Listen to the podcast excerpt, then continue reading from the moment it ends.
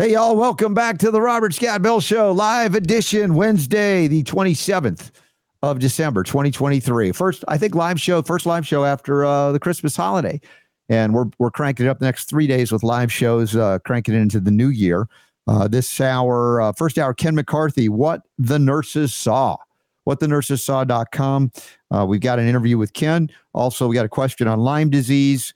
We got Kelly Browne uh, heading up the Spanish language division of Trinity School of Natural Health. She's originally from Colombia. She's going to join us. She's a Trinity graduate and Spanish division director.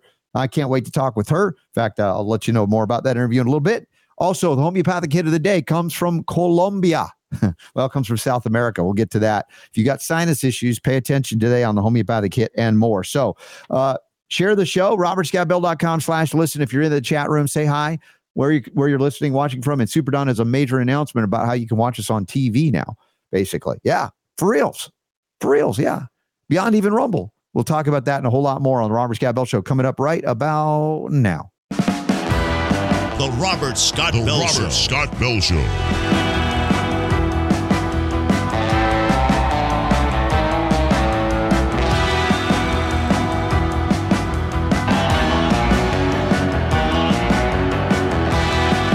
The voice of health, freedom, and liberty. The Robert Scott Bell Show. Keep thinking about, might have forgotten how to broadcast live. I mean, we took a few days off, didn't we, Super Don? This is great.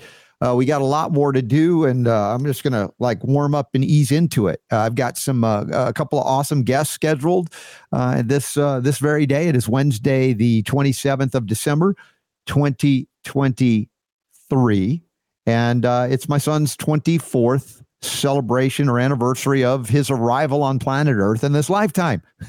Happy birthday, Elijah, 24. And uh, my my wife and daughter are making an organic cheesecake. Not to make anybody hungry or salivate, but it is really good. All organic loveliness. So great, great reason to celebrate today. Uh, we've got uh, discussions with uh, Ken McCarthy over what the nurses saw. There's a new book as well, and you know we've talked with, of course, uh, many of these nurses over the last a few years, and what they saw is horrific. Uh, those that have survived it and come out on the other side and said never again. Uh, we appreciate them and uh, always spotlight them whenever we can. And uh, Ken's here to talk about that and more. Also, uh, we have a, a, new guest from Trinity School of Natural Health. Uh, come in, and she's originally from Colombia. Kelly Browne is going to be with us in the second hour, and she's a Trinity graduate and Spanish division director. I'm very excited about the Hispanic community having access to the coursework in Spanish from Trinity School of Natural Health, trinityschool.org. And speaking of that, you can also attend virtually the Virtual Health Freedom Expo, February 17th and 18th of next year, 2024. For 35 bucks, you'll get three months access to everything. Even if you were there, you couldn't see everything. So that's really cool in the new year. Also, we've got another, uh, well, number of events we'll talk about today and any other announcements as we crank it up here on the broadcast. Now, Super Don, I got to ask you, and I don't know if this is the right sequencing because I'm kind of out of the the broadcast rhythm, quite honestly. But it is a big deal that we've got another broadcast outlet uh, that we've been, you know, working on maybe a year now. Uh, that finally yeah. Well, we we've been te- we've been teasing about this for a while. Yeah, uh, and just over the Christmas break here, we uh, with the with the help of the folks over at Q Streaming and their technical people. Uh, as of yesterday, we're officially on the Q Streaming service, and we have our own uh, channel. Our own chat, dude. I, I, our own channel. What are you yeah. talking about? Our own Robert channel. Scott Bell channel, channel twenty four ninety five. That's a cool number. Yeah. Uh, 24 2495 a lot of channels but we're at 2495 it's like, like you're getting a good deal right 2495 yeah. that's awesome and that means when you guys sign up for Q streaming and the link is right there, you can scan that QR thing or whatever. For $59.99 a month, you're going to get not just our channel, but every channel that is pretty much almost exists. and it's crazy. I, I just downloaded. I just you did, and yeah. you inspired me. I was like, okay. So I when I I bought the uh, the Amazon Fire Stick, yeah, and programmed it. it took just a few minutes. Mm-hmm. And uh, they've they've updated their app so that it's it's like new and improved. They've been uh, improving this thing, working out the bugs as they've gone along over the last year. And now you have the ability to be able to watch this thing like you would like Hulu or something like that. It's got a remote and it's got literally every TV channel that you can think of. Uh, it's got all of the movie channels: HBO, Showtime, Cinemax, you know, Ep, uh, Epix, Starz, all that. Yeah, encore, all of it. Pay yeah. pay per view channels, music channels, video movies on demand. Uh, you know, and a lot of them are new releases. Um, for yeah, for sixty bucks a month, which you can't find anywhere else. Plus, us. yeah. Which I'm still, I'm still like, show. I'm still trying to wrap my head around how we have a channel. yeah, So yeah, so basically the way it's going to work, I've been testing it the last couple of days. It's basically going to be a 24 hour channel Mhm. of the Robert Scott Bell show. It's going to play previous shows and us live Mhm. during, you know, when we're so I just ran it when we were on the commercial break. I ran into the living room and made sure, and we're on. We're on We're channel on. 2495 on Q, Q streaming right now. that's wild. Yeah. And you know, we're also talking about expanding into uh, AMP News as well. So yes. uh, we cannot be contained or constrained, no matter what YouTube and uh, LinkedIn and who else we're banned on Spotify. Well, no matter what they try to do, we cannot be stopped. That's right. So uh, this is great heading into the new year with uh, new new outlets and So, reaches. So If yeah. you'd be interested in checking it out, you can go to the URL there. It's RB, rsbshow1.myqstreaming.com. Mhm. Or if you are into the QR code thing, you can scan the QR code. That'll take you to the thing and you can get more information on it. But it's pretty straightforward. You and I have been using it uh, for about a year now. right, Um, and just recently, just over the last week or two, uh, on the on the Amazon Fire Stick, I, I I love it. yeah. At this point, that's what I needed. I needed a remote. Mhm. You know, uh, now I've got it. So it's Well, very you cool. can you can pretty much can all of your pay channels and convert over and save a lot of money if you're doing that. So oh yeah. yeah. Yep. So, absolutely. So cool. anyway, hello Q streaming. Hello, Q streaming. Yeah. Pretty wild. All right. Well, we got to, I know we got to do some show stuff too. And uh, it's my son's 24th. Uh, oh, real inter- quick, real yeah. quick. Let me just show off something, can I? Yeah, go ahead. You know, every year for Christmas, my my son and I we kind of d- do things. I get him autographed stuff, and he gets me autographed stuff, and all that kind of stuff. And he's gotten Mm-hmm. me albums and and all that stuff. He went the extra mile this year. Uh, if you're not into basketball, you don't, you probably don't care. But I'm just going to show you real quick. Okay. What is it? What is it? I'm a diehard Lakers fan. yeah. but you give me something from a legend, I'm gonna I'm I'm I'm cool. Uh, this legend. is an autographed basketball by Clyde the Clyde Drexler. Clyde Drexler, Hall of Fame. Uh, yeah. Oh Wow. four, yeah, and uh, you know he he played for the Trailblazers for most of his career. I think he retired in uh, as a Houston Rocket. But Mm-hmm. Yeah, he was uh, a great player. So you oh, got yeah, legend. basketball. That's a great legend. gift. Yeah, Yeah. yeah, I was pretty jazzed. Uh, awesome, So, dude. Well anyway, Here, Merry Christmas. I, Yes. I'm a, I'm a bit, uh, you know, I would say out of sorts, but I'm just, you know, the holidays. You thought we'll have some downtime to catch up. It, wasn't downtime for me or you. no, no. it was it was four days of of holy crap. or Yeah, three days, I guess, really, and one day of doing nothing and trying to recover. Uh, yeah. So maybe I don't know when we'll recover. Maybe when we leave this place, but uh, then we'll then we'll rest. But for now, we've got a mission, a purpose, a passion, and uh, we're doing it two hours plus a day, five days a week, with an additional hour on Sunday uh, or Sunday conversations. And they've been terrific. And you've had some great encores that you played recently in the few days we've had off over the Christmas holidays. And uh, heading into the new year, I think we're only going to take New Year's Day off. So, uh, you know, I don't know what we were thinking. We, we could have taken more, but anyway, we'll crank it up. So, what shall we open with today? I think, uh, you know, when I read this headline, I why do I think of Jack Nicholson in like the Batman movie? What this town needs is an enema, right? Yes, that's right. And- you know, it, the headline reads to this New York Times article: "Why the world needs its own immune system." Now, when I think of those words put together in a sentence, I'm thinking the world does have its own immune system. It's called nature. It's called uh, the microbiome. It's called you know the the process of life, sustaining life, and life uh, what we call recycling life.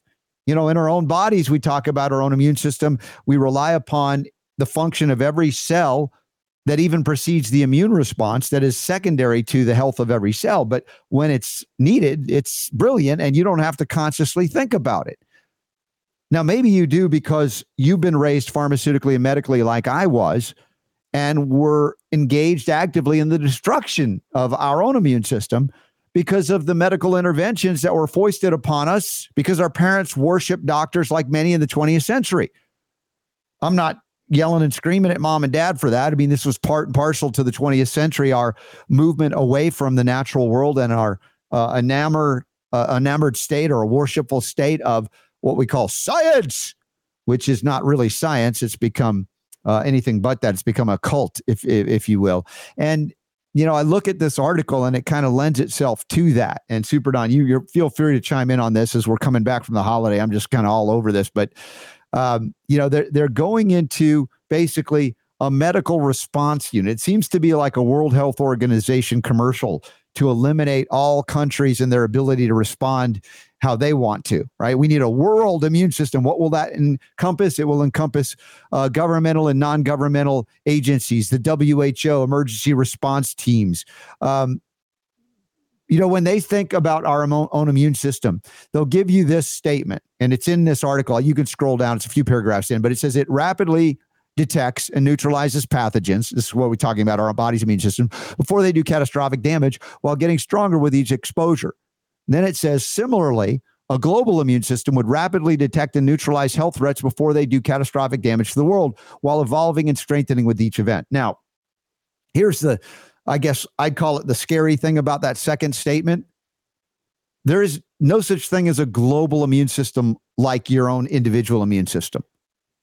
And I mean this in an artificial construct way, not a natural way, because in the natural world, we each have to respond to, to those threats, whether they be outside of us or whether they be inside of us. But if you're talking about a global immune system, as they are in this article, they're talking about an artificial, as I said, governmental and non governmental response. And those in charge of the governmental and non governmental response have failed miserably on almost every level in the last scamdemic, a pandemic we went through.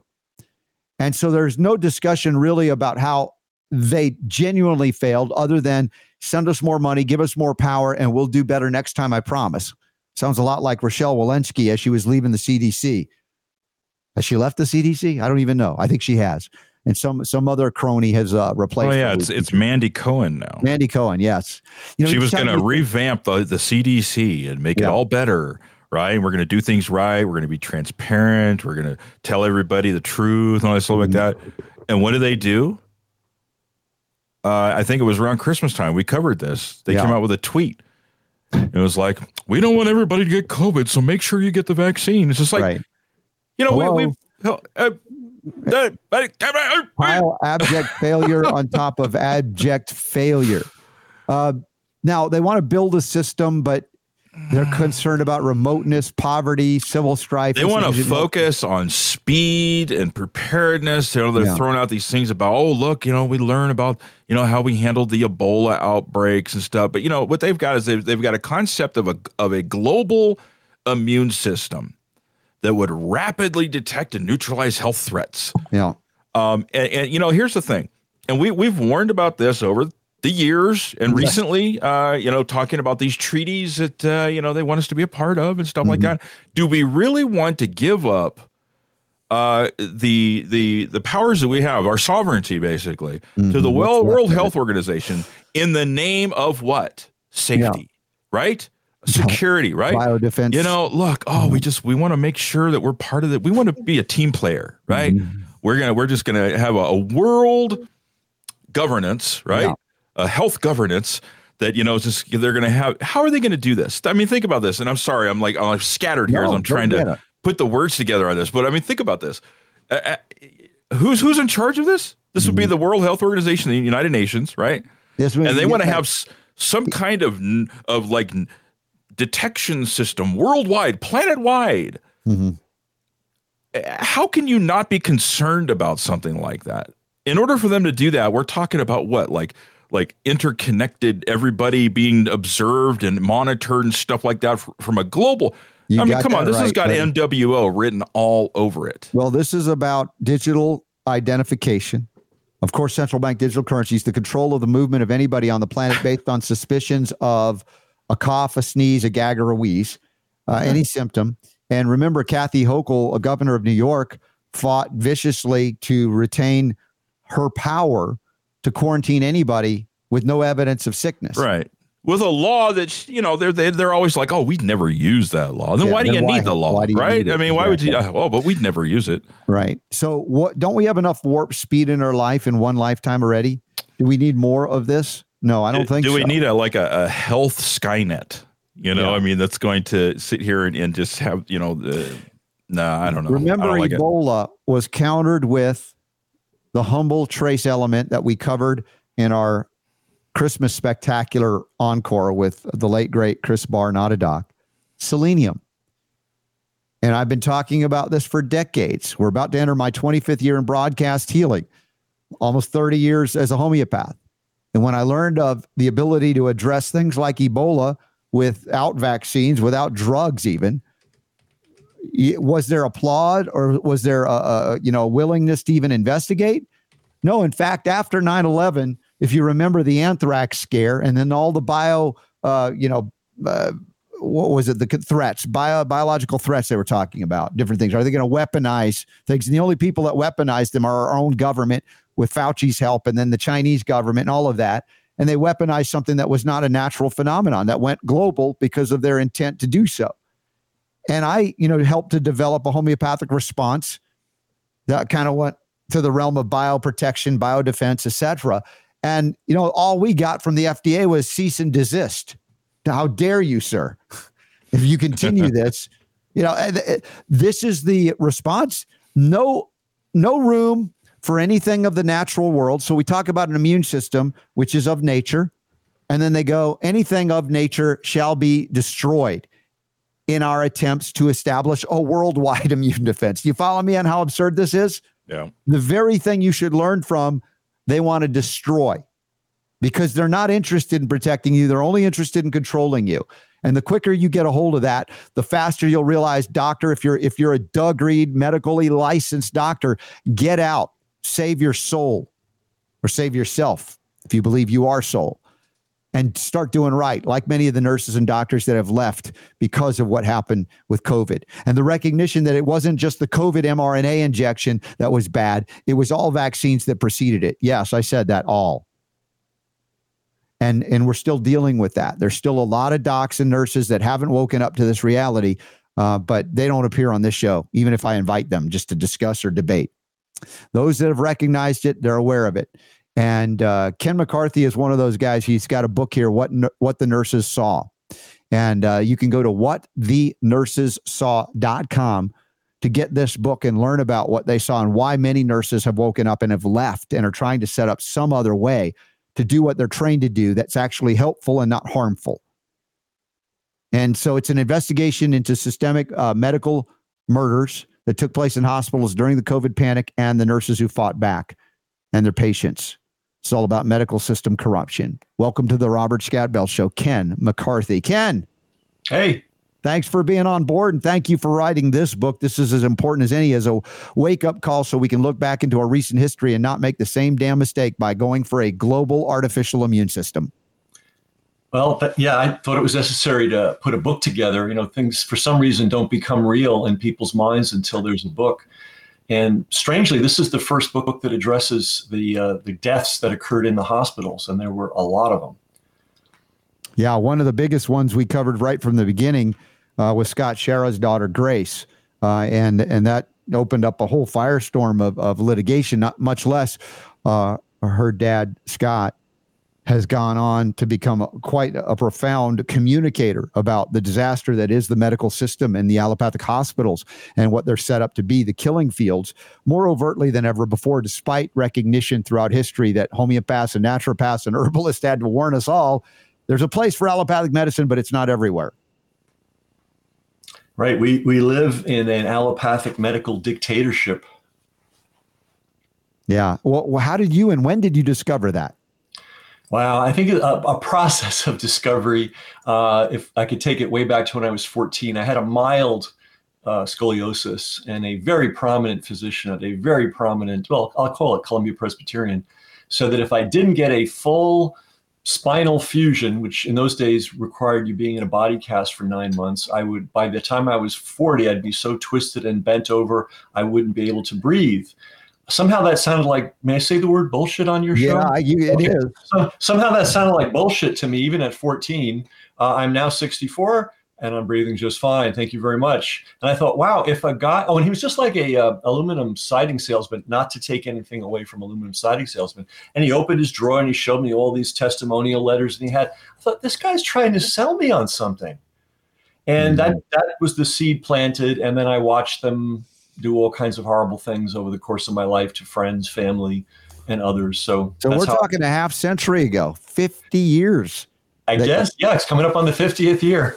wow, dude, that's awesome. And, you know, the thing is, the medical profession, had you had mentioned, hey, you know what, I was thinking of going to see a doctor of chiropractic, they would have laughed at you, made fun of you, you know, it, it just, and then, of course, in 1976, the AMA was, uh, uh, you know, tatered by the Supreme Court because they had acknowledged that they were colluding to eliminate their competition. At that point, chiropractic, but they've been after naturopaths and homeopaths as well for a long time. Uh, so we have, as you said, uh, an allopathic dictatorship. Some have called it a doctatorship. But the nurses, God bless them, uh, many of them have tried to do do right, but you know there are some that unfortunately have fallen prey to this and and and uh, numbed due to the statistics that they're witnessing in real time uh, of turning patients into numbers, dehumanizing the patients. And that's part of the allopathic uh, profession. It's not about caring for each individual, it's about churning and burning and spurning and drugging and you know all of that. Yeah, in, in, and in the case of COVID, it, it went uh, wild. It went absolutely wild. And just to give people a sense of the scope of this, uh, I think there's good reason to believe that at least 100,000 people, if not more, and some people have given even higher numbers, were just outright killed by the COVID protocols that the hospitals used. And part of our evidence of that is about a million people were reported to have, quote, had COVID, or excuse me, were reported to have died of COVID. Of course, many of those people died with COVID, uh, not of COVID. But 92% of them died in a hospital.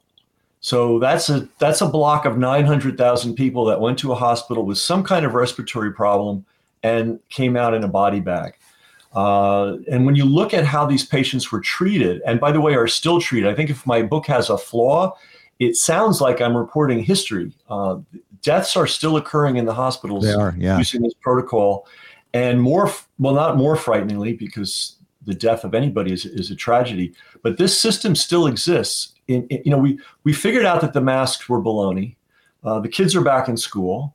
Uh, the small businesses are reopened. A lot of people now understand the vaccines were a fraud, but nobody's put a spotlight on this. The, the hospital system that was put in place during COVID still right. exists and is still killing people and can be fired up anytime to resume killing uh, in mass the way it did during the uh, the panic. I want to go back historically to a study that was done retrospectively in the 70s, I believe it was, out of Israel, where the hospitals and the doctors there went on strike. And this is famous because the mortality rate in Israel plummeted during the time that the hospitals were shut down.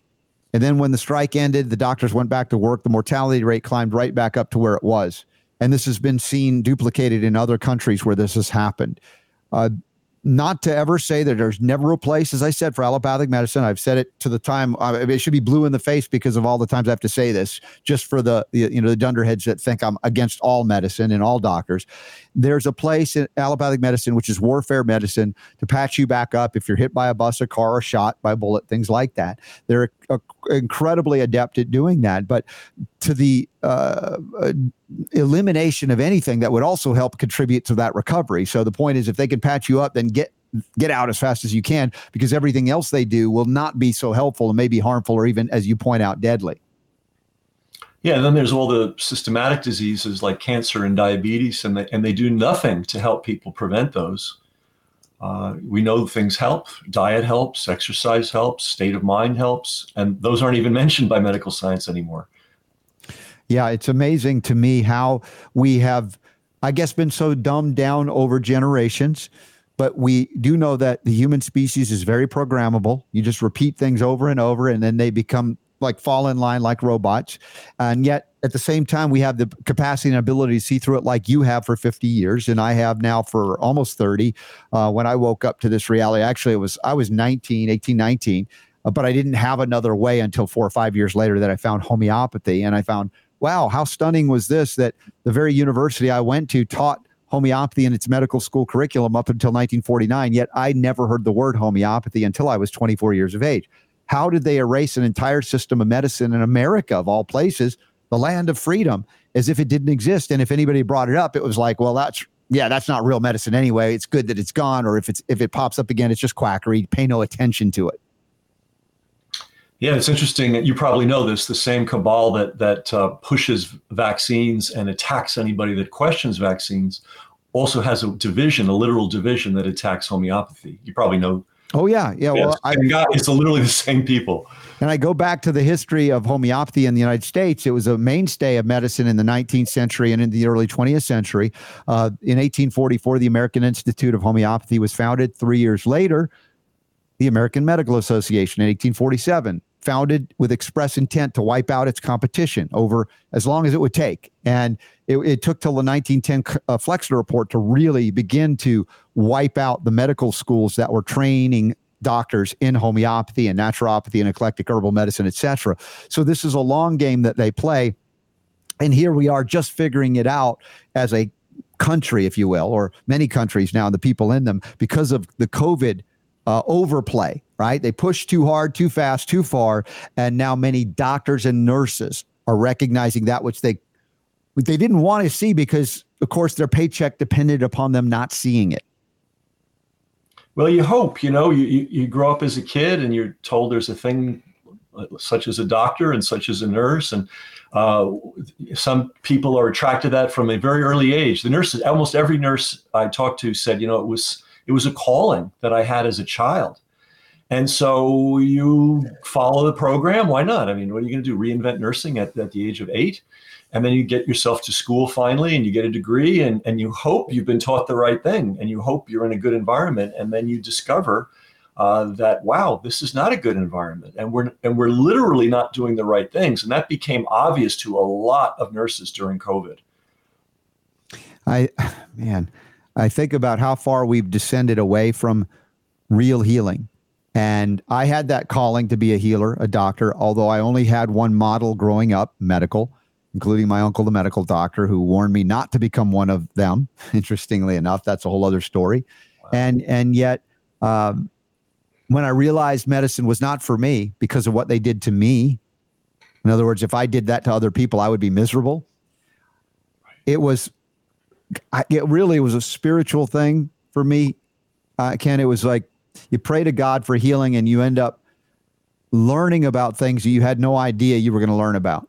All I wanted was to be well. And in order to be well, I had to learn things and mm-hmm. learn about the things that contributed to my unwellness, for lack of a better way to say it. All of the allopathic treatments I had from year zero to about 18, 19 years of age. And and I, I guess it's it's a hard thing to consider because it really is a blow to our ego to realize how we were played, how we were duped, how we were vulnerable, susceptible. We'd like to think we're smart, we can, we can never get played, but you know, as we realize the people that are, uh, I some have called them Decepticon doctors, whatever, deceivers. Um, they're very adept at sounding very confident in what they know, what they do, and and they utilize, of course, peer pressure, which didn't end when we graduated from high school. Peer pressure still exists as adults, and they are very adept at frightening people or intimidating people or tricking people back into their system. And I don't know that that can continue forever because it's become so obvious to so many, including, as I said, doctors and nurses. And you can talk from your perspective from the book, what the nurses saw uh, uh about that awakening, more about the oh my gosh, I had no idea. And now I know either I take more drugs and give more drugs and live in dissonance, or I start to do the right thing, which means radically blowing up my life and doing something that I couldn't conceive of doing because I invested everything into this. Mm-hmm.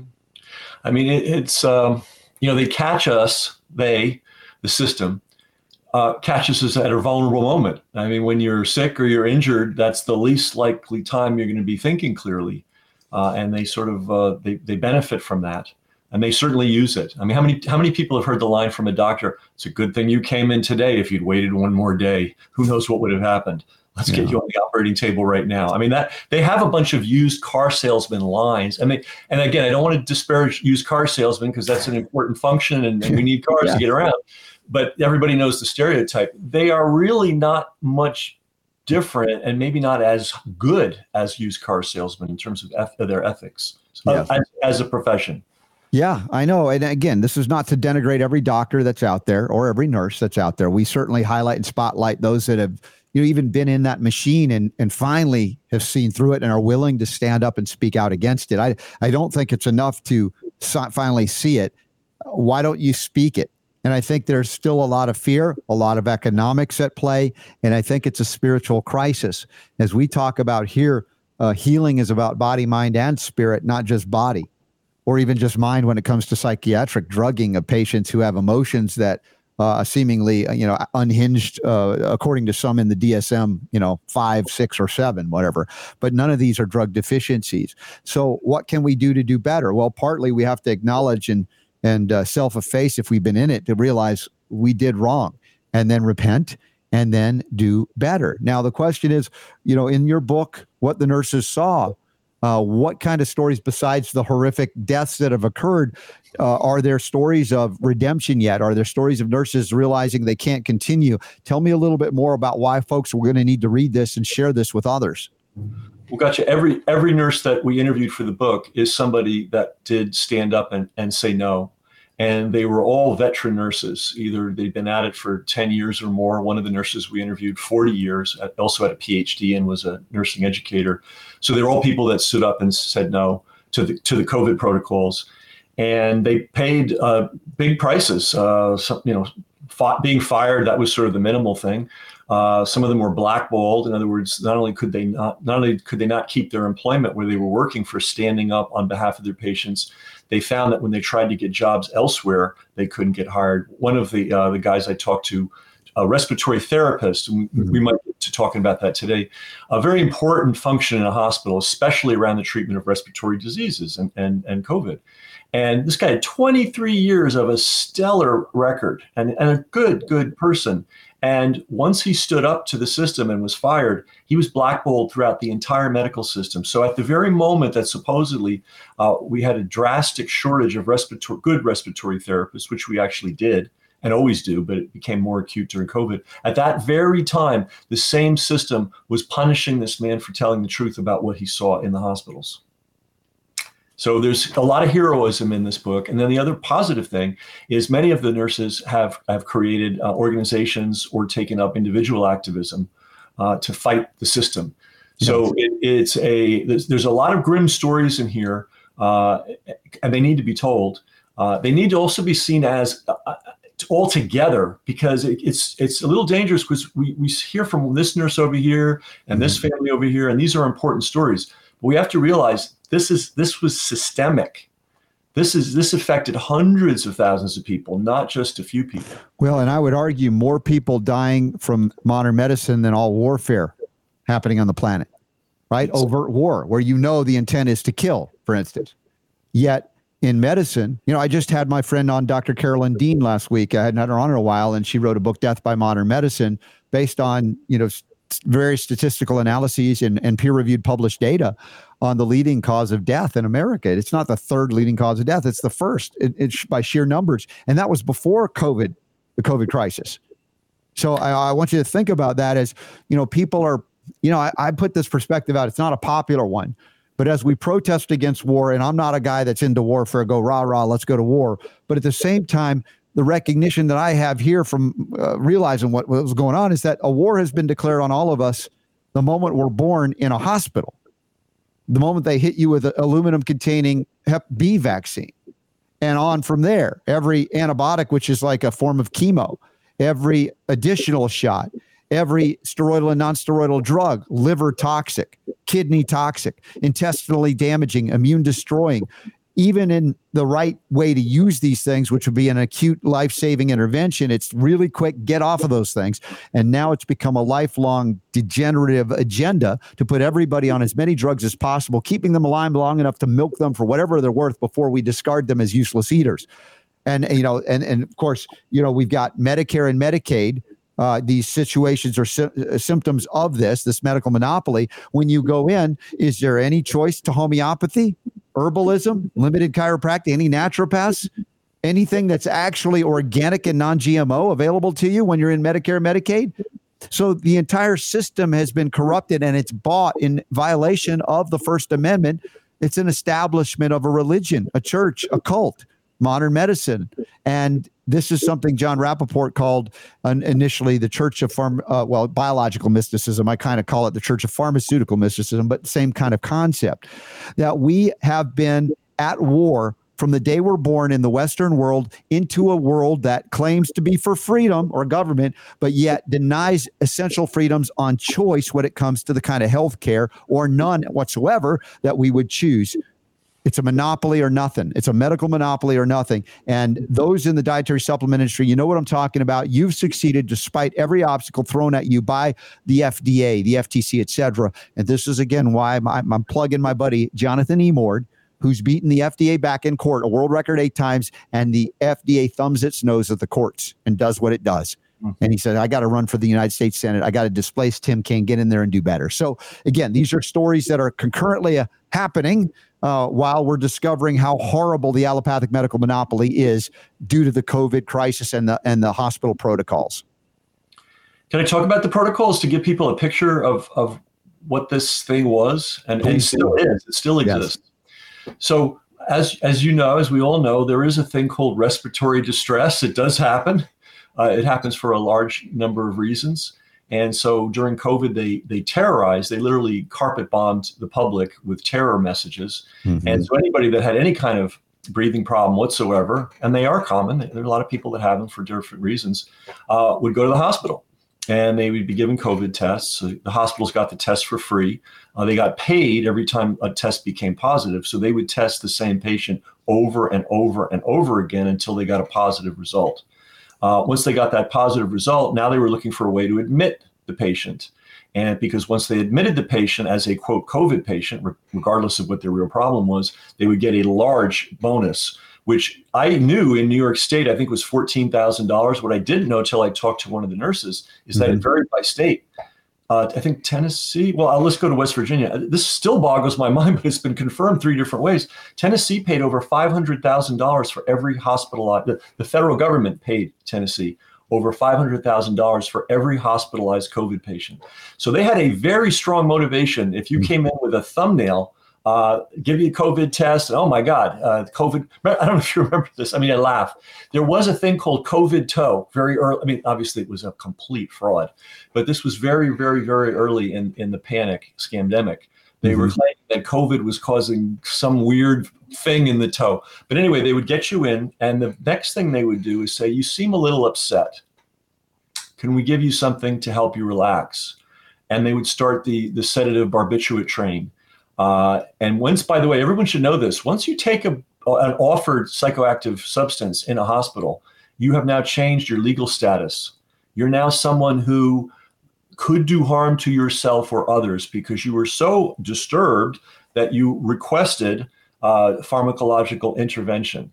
This is a very important thing. So mm-hmm. you don't want to take these drugs anyway. You and I both know these are these are frauds on top of frauds. I was I studied neuroscience at Princeton back in the 1970s, and we had a great professor, um, uh, Bart Hoebel, no longer with us, and we were ringed by uh, pharmaceutical companies because the school was in New Jersey.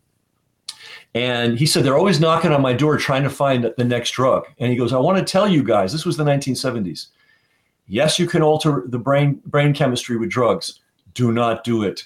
Sim- do not do it casually because you're, you're altering the actual brain. But in any event, they would give you a sedative. Then they would put you on what's called BiPAP. Uh, what people that's just this thing right over your face.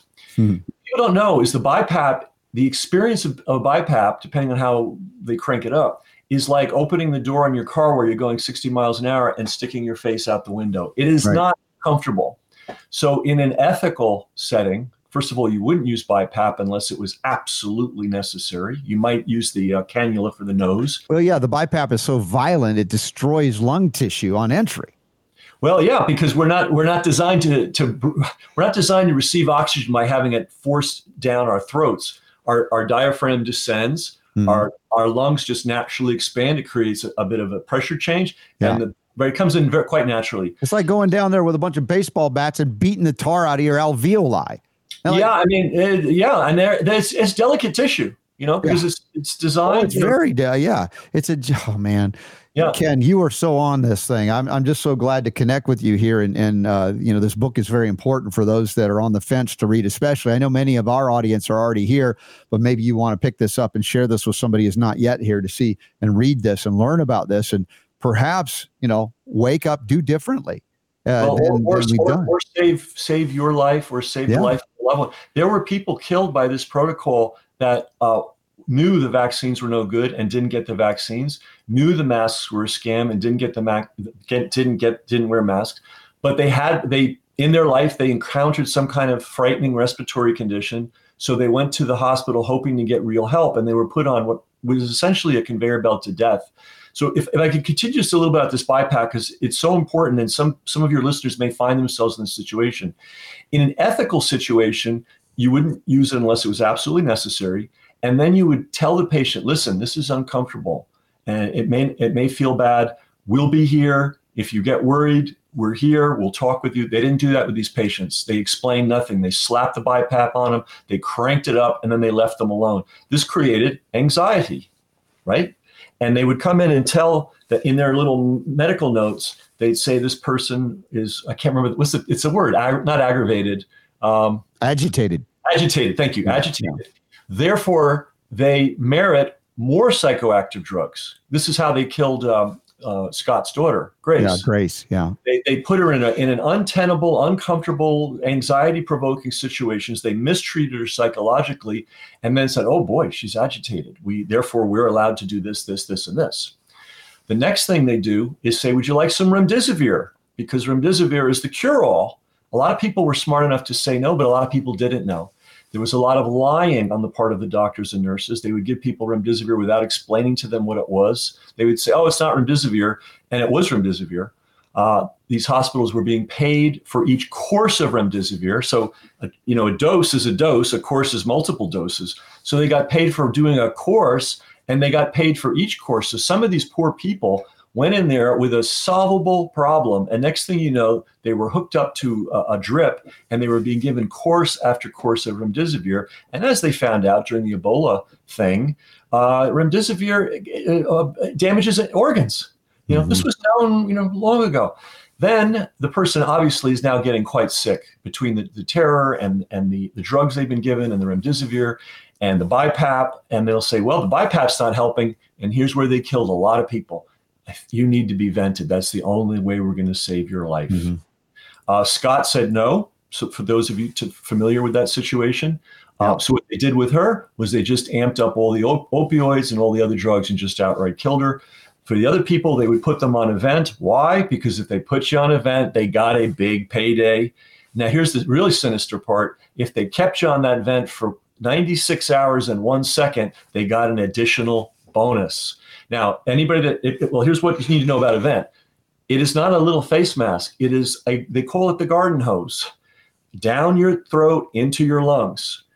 And we were talking about earlier about the lungs are, are somewhat delicate. Yeah. They're sturdy, Take but they're BiPAP and put it on uh, bionic steroids. And now you got the next phase here. Yeah.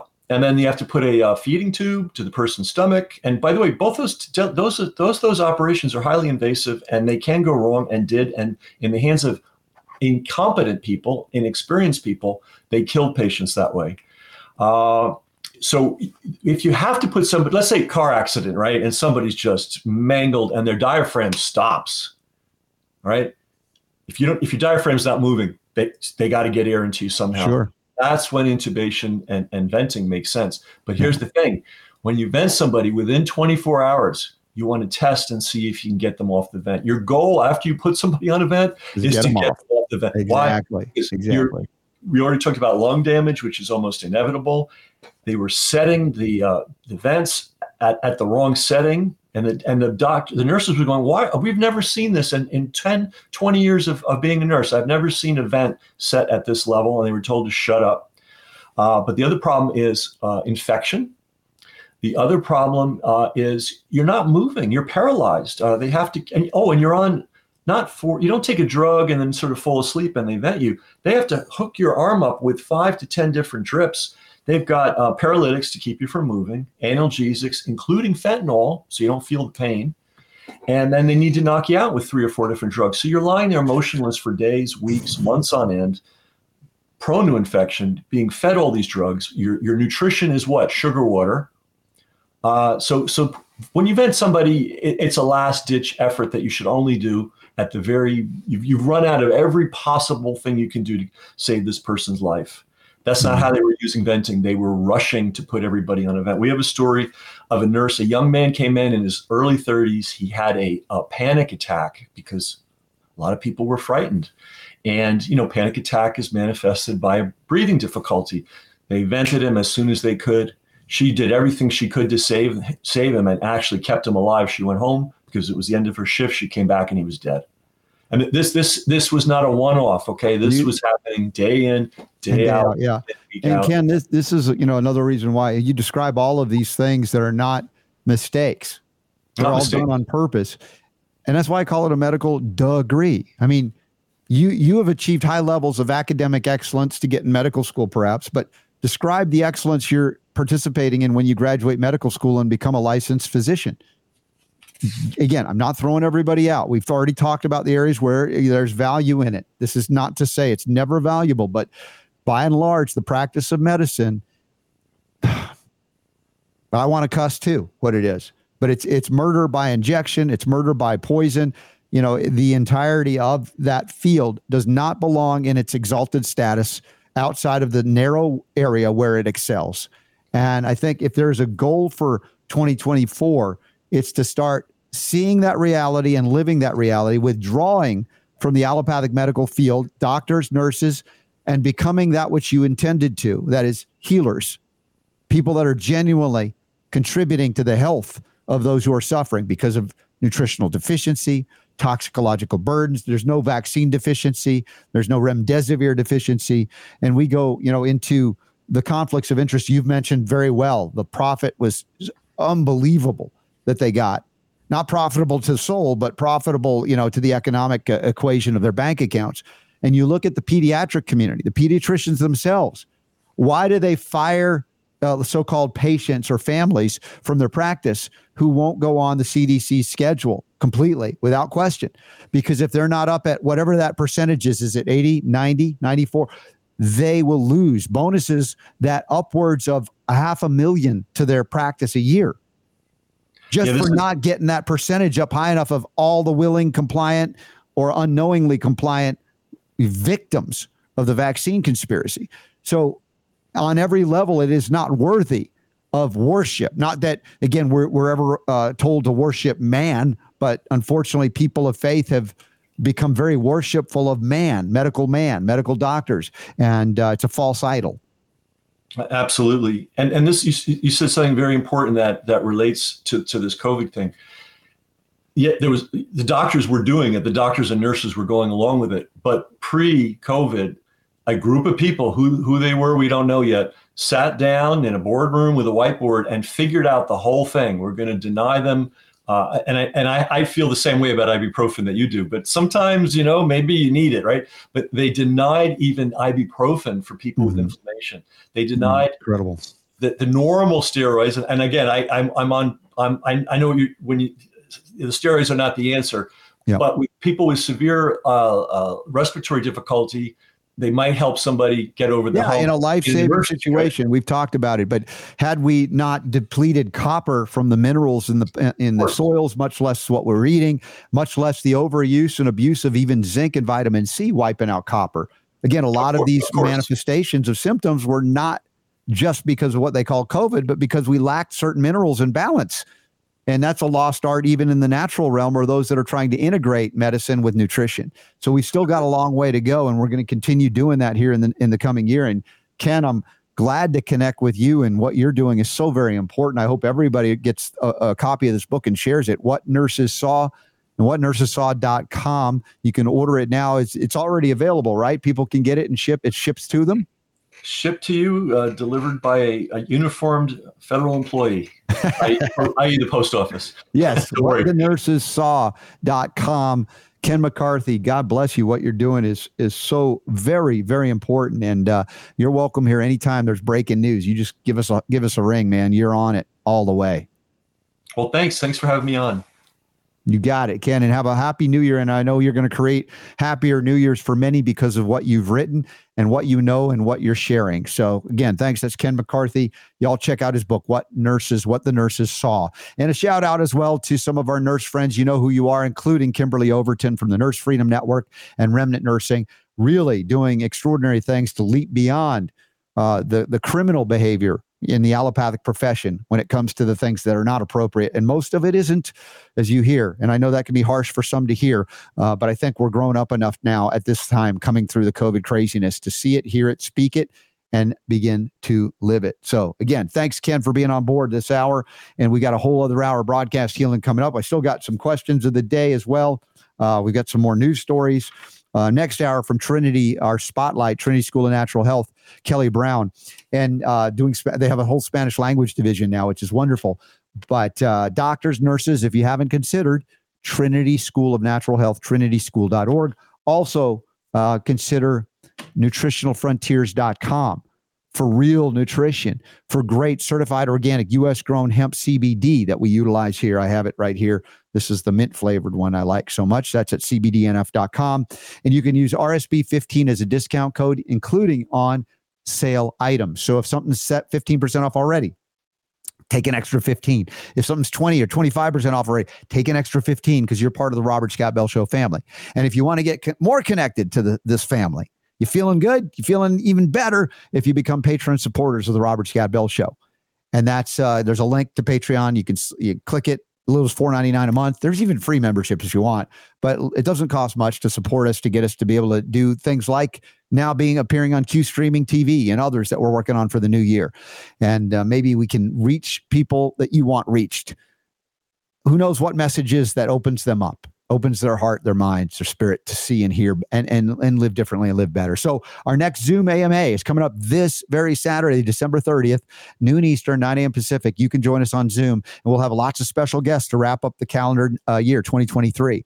Uh, so you want to be there live with us and giveaways as well, all that fun stuff. So that's coming up now into the onto the question of the day, Super Don, if you can.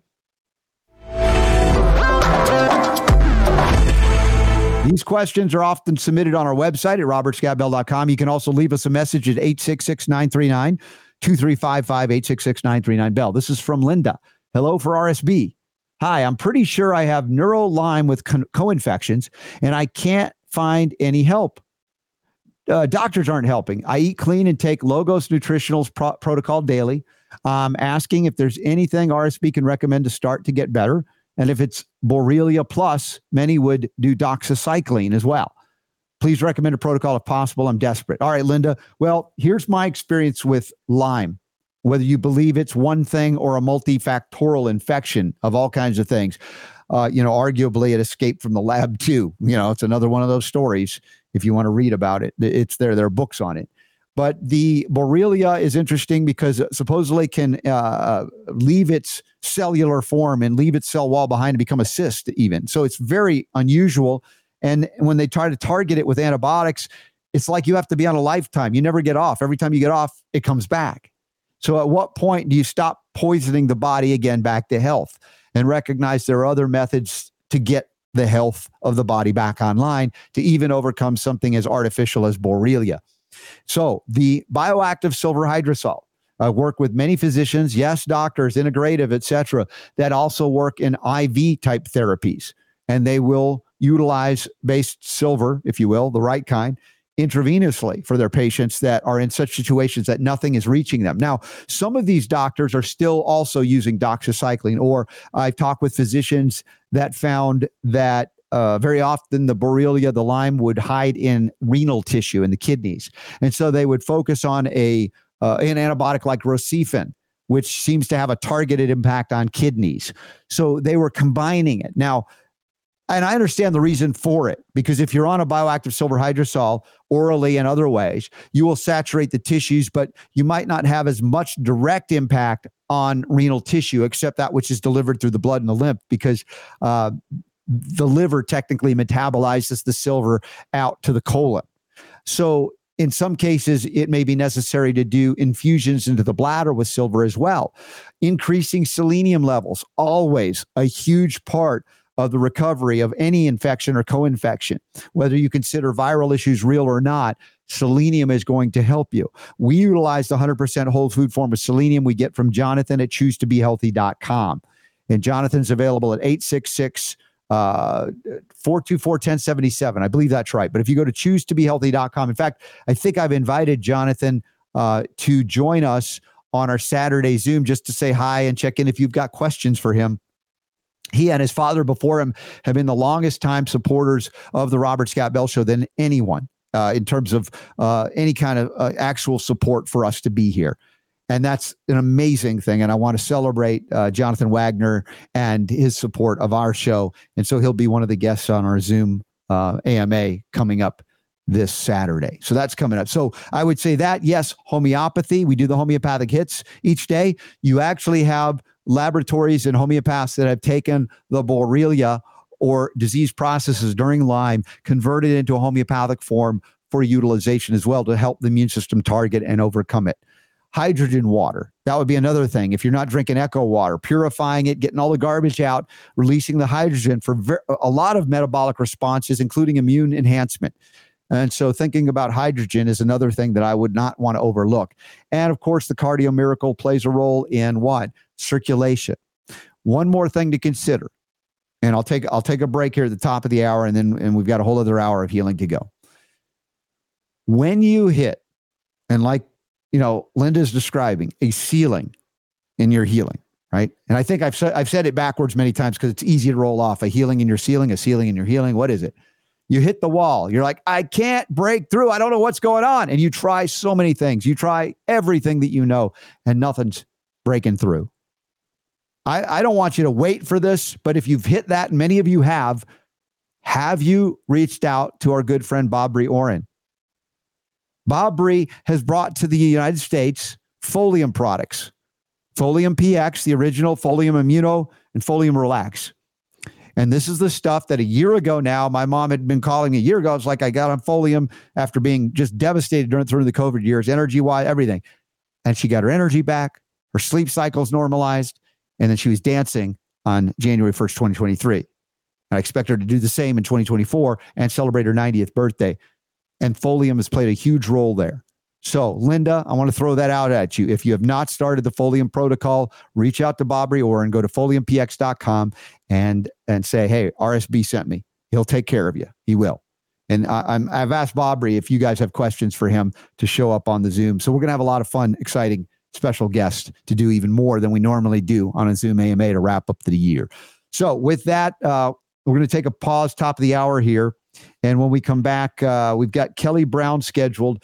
It's an interview I conducted earlier uh, because of the scheduling, but it's uh, it's just like just like it's live. Nothing's dated about it. I promise you. It was done very recently, like within hours, and uh, you'll you'll enjoy that, especially for those of you in the Hispanic community or those of you who know people in the Hispanic community that need access to the body, mind, spirit healing that we learn about from Trinity School of Natural Health, trinityschool.org. All of this is linked up every day at robertscottbell.com, where we're now appearing not only on Rumble and on our own pages at robertscottbell.com, but on Q Streaming and you can check that out for $59.99 a month. You'll get every channel on the planet just about. And you'll save so much money if you're banned for all these various streaming networks and things. All of it's included. And we are now the Robert Scott Bell Show channel. 24.95 on Q streaming. So check it out. You can find the links in the show notes at robertscottbell.com, where I remind you the power to heal is yours.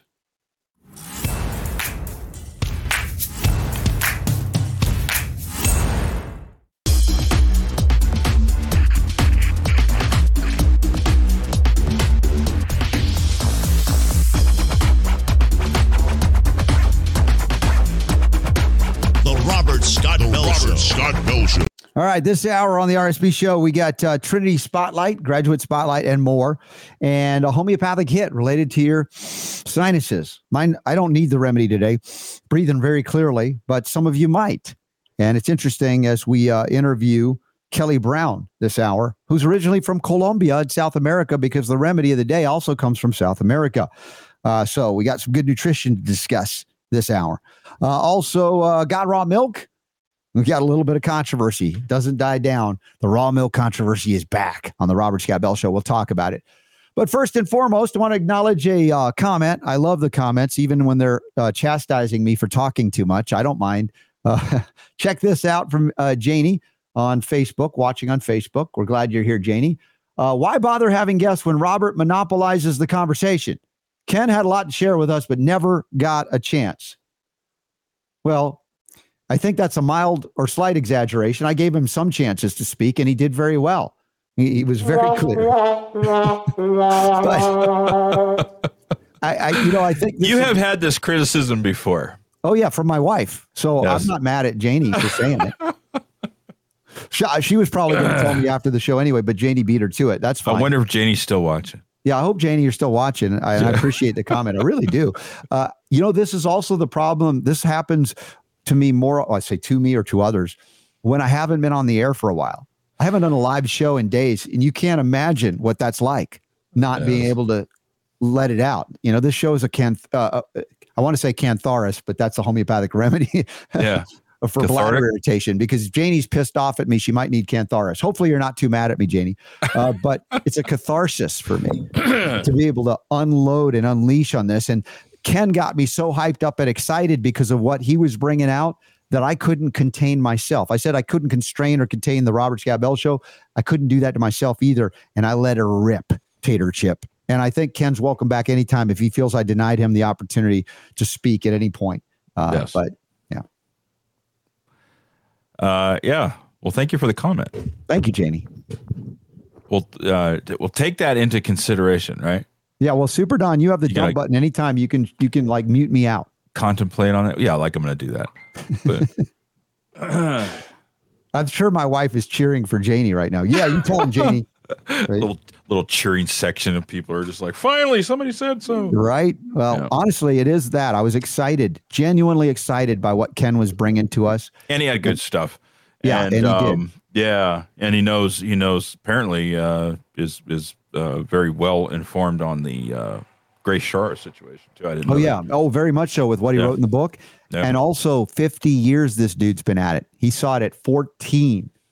So impressed. That's why I said anytime he wants to come back, and I'll shut up and I'll turn the show over to him because Janie said that. You can I just would. go make a sandwich. We'll just let him. I will make show. a sandwich. That's well, right. uh, Ken can talk the whole time. It'd be fine. We, it'd still be a good show. Be a better show anyway. So uh, with that, um, I want to talk raw milk, Super Don. Yeah, Do- I forget in Oregon, is it legal where you are? I believe it is. Okay. I believe it is. Yes. Yeah. So uh, there's a MedPage Today article that says, uh, uh, "Got raw milk? Thanks, but I'll take mine pasteurized." And this is by Claire Panosian Dunovan or Donovan, MD. All right. Yes. I'm not worshipful of any MD. I can respect them if they're doing good work, but just because they have it, it's not that impressive. Mhm. Now, what's behind the risky allure of raw milk? She asked. Is it buyer's faith in nature's perfect food or seller's pure naked greed? Naked greed. What about the naked greed of those who are pasteurizing and homogenizing factory farm milk? Is that a problem to you? Huh? Huh? oh my gosh. So, um, Super Don, you pointed this out. What, what I didn't know that there was evi- evidently a, a link to MedPage on Facebook.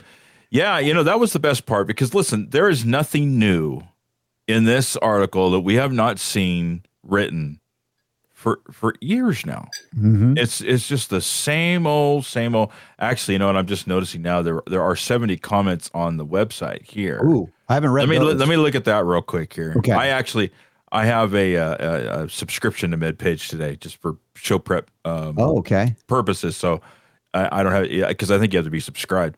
But uh, so I've never uh, consumed unpasteurized, so I can't comment on the taste. However, uh, uh, okay, unhomogenized milk is much tastier. Okay, That's another MD writing, apparently. Yeah. right. Uh, remember the different populations, different microbiomes. Uh, people in Mexico do not get diarrhea from E. coli in the food and water, thus equating the Amish to the urban dweller. Okay. Uh, I started making kefir from raw milk about five years ago. I have zero problems.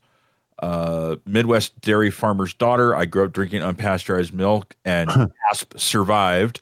Clearly, she's really not alive. So when she wrote listen, uh, what I'm seeing here, Um, uh, even somebody here acknowledging, I'm seeing comments from medical professionals wondering how raw milk can possibly be more healthful. Uh, I'm seeing uh, very similar comments here that I saw on Facebook. If I go over to the Facebook here, Mm-hmm. uh, am I full screen? I am. Okay. So Your, yeah, your um, comment was great, Don. I saw your comment. well, uh, yeah, I'll get to that one next Okay. here. Uh, but here, you know, you've got, um, love that. Let's see, that was the uh, only kind of milk my dad would drink straight from the cow. Had to be milked every day twice. Growing up, we would buy raw milk from a farmer friend on a regular basis. He sold to everyone, and no one ever got ill. Huh. Uh, raw milk is fine for me. Former dairy farmer here, give me good raw milk from a Jersey any day. uh, our son couldn't tolerate pasteurized milk, so he quit. Yeah. We quit um, milking. We bought milk from a local dairy farm. Uh, never became ill from it. My Mhm. uncle or cousin used to hand milk in a bucket and bring the milk in from the barn. My aunt used to strain it through cheesecloth. Nothing like drinking warm milk. Uh, no mention of yeah. So I mean, listen, it's just comment after comment after comment here of people going, yeah, yeah. Hey, I I had it. I didn't get sick. We all drank cooked And animal so- milk. This one from Joyce Thomas. Currently, I don't have included it uh, additives. I can only tell you the pasteurized milk makes me ill. I have, yeah. And the thing is, for those that think they cannot tolerate dairy, um, try raw milk from a grass-fed cow that you can access locally and fresh, and see how your body responds. And that's your and best- one of the things that uh, was pointed out by by some people was that it wasn't because it was raw milk. It's just it's like anything else. Mhm. Uh, if you don't store it correctly, uh, then yeah, you can have problems. If you went and bought a gallon of pasteurized milk Mhm. and let it get warm and go bad, that could make you sick too. So you know that has a lot to do with the way that you know some people that you know they might might uh, make mistakes. But here here's the thing. I I I can't help myself. yes, Um, I need to look at statistics and and, and things, and and you know how I am. The, Yes. the analytical side, the analytical side of me comes out in s- in stuff like this because I want to be able to rebut it, but I don't want to just go, "You're a dummy." You know, it's like I, I need to back it up with something.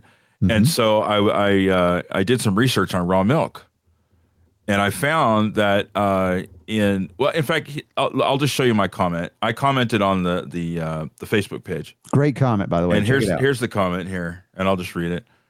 How about some perspective? According to what I could look up, between 1998 and 2018, for instance, the Centers for Disease Control and Prevention, or CDC, reported that outbreaks during those years caused three deaths.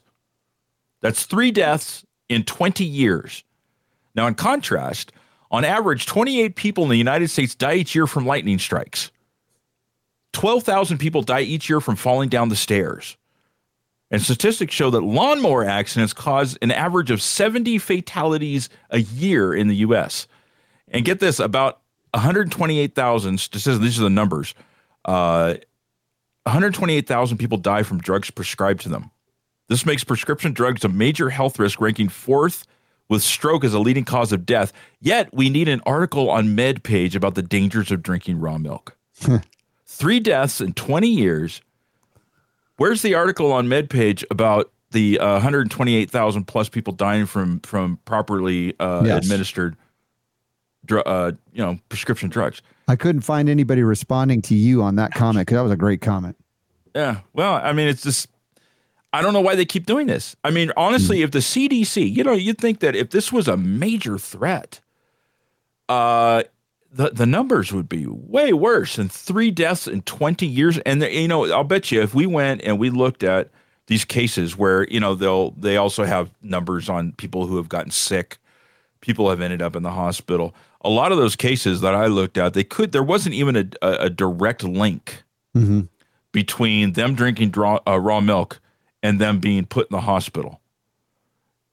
You know, it was just assumed in a lot of these. But in any case, why are we so against raw milk uh, in, in, in the medical community when there are things that are just dwarfing those numbers?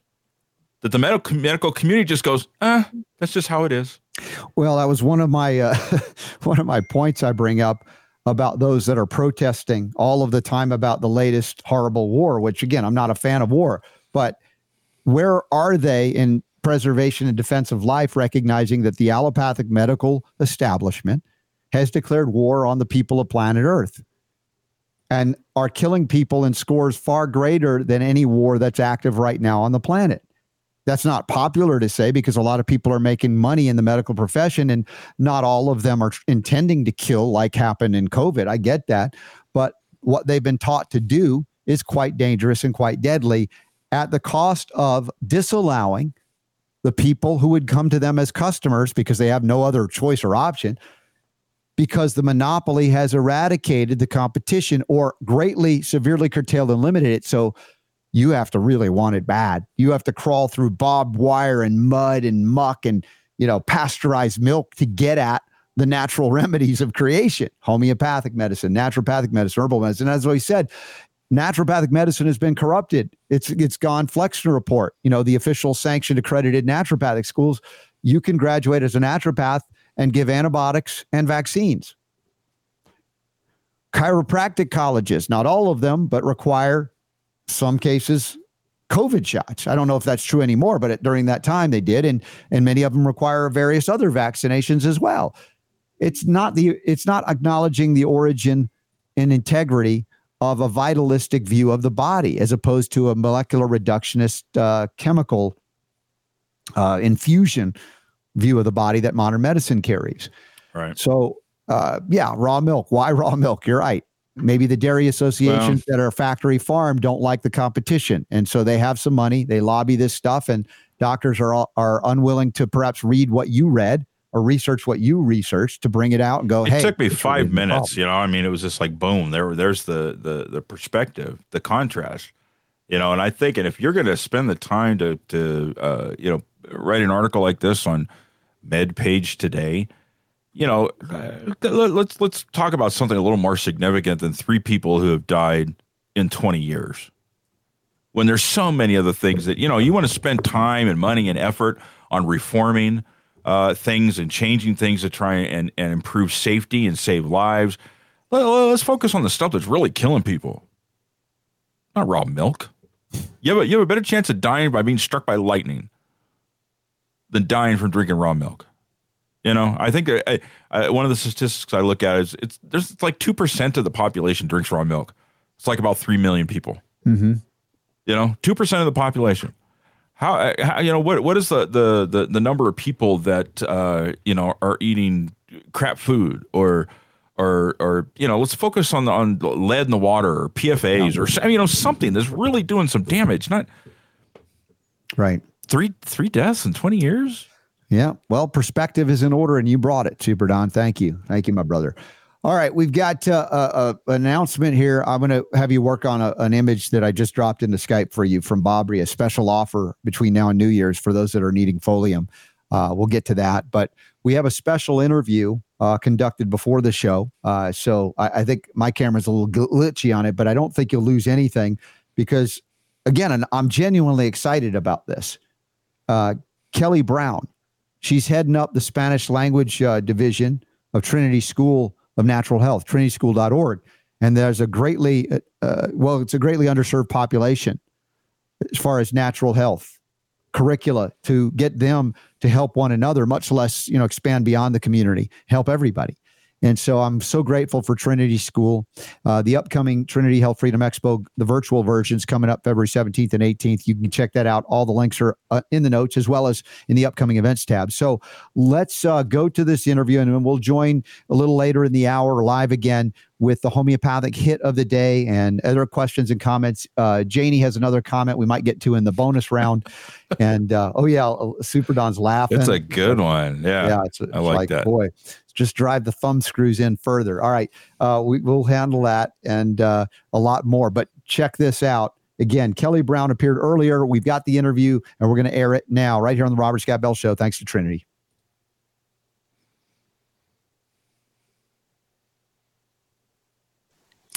All right, here we go. Every month we get to visit with a special, uh, what we call Trinity School of Natural Health Spotlight, Graduate Spotlight, and more. And I'm thinking about the new year already, as you should. We're very close to it, 2024. Have you thought about the gift of education to yourself, to your family, to your loved ones, somebody that really wants to investigate the body mind spirit connection? Or maybe you already know that it exists and you want to tap into it and get a more formalized education but you can do it from home. That's thanks to the folks at Trinity School of Natural Health. And though, you know, it's difficult in terms of language barriers sometimes. I think everything's in English. Well, no, now we got it in Spanish. And there are a lot of folks in that community that need this training to help others officially, more formally.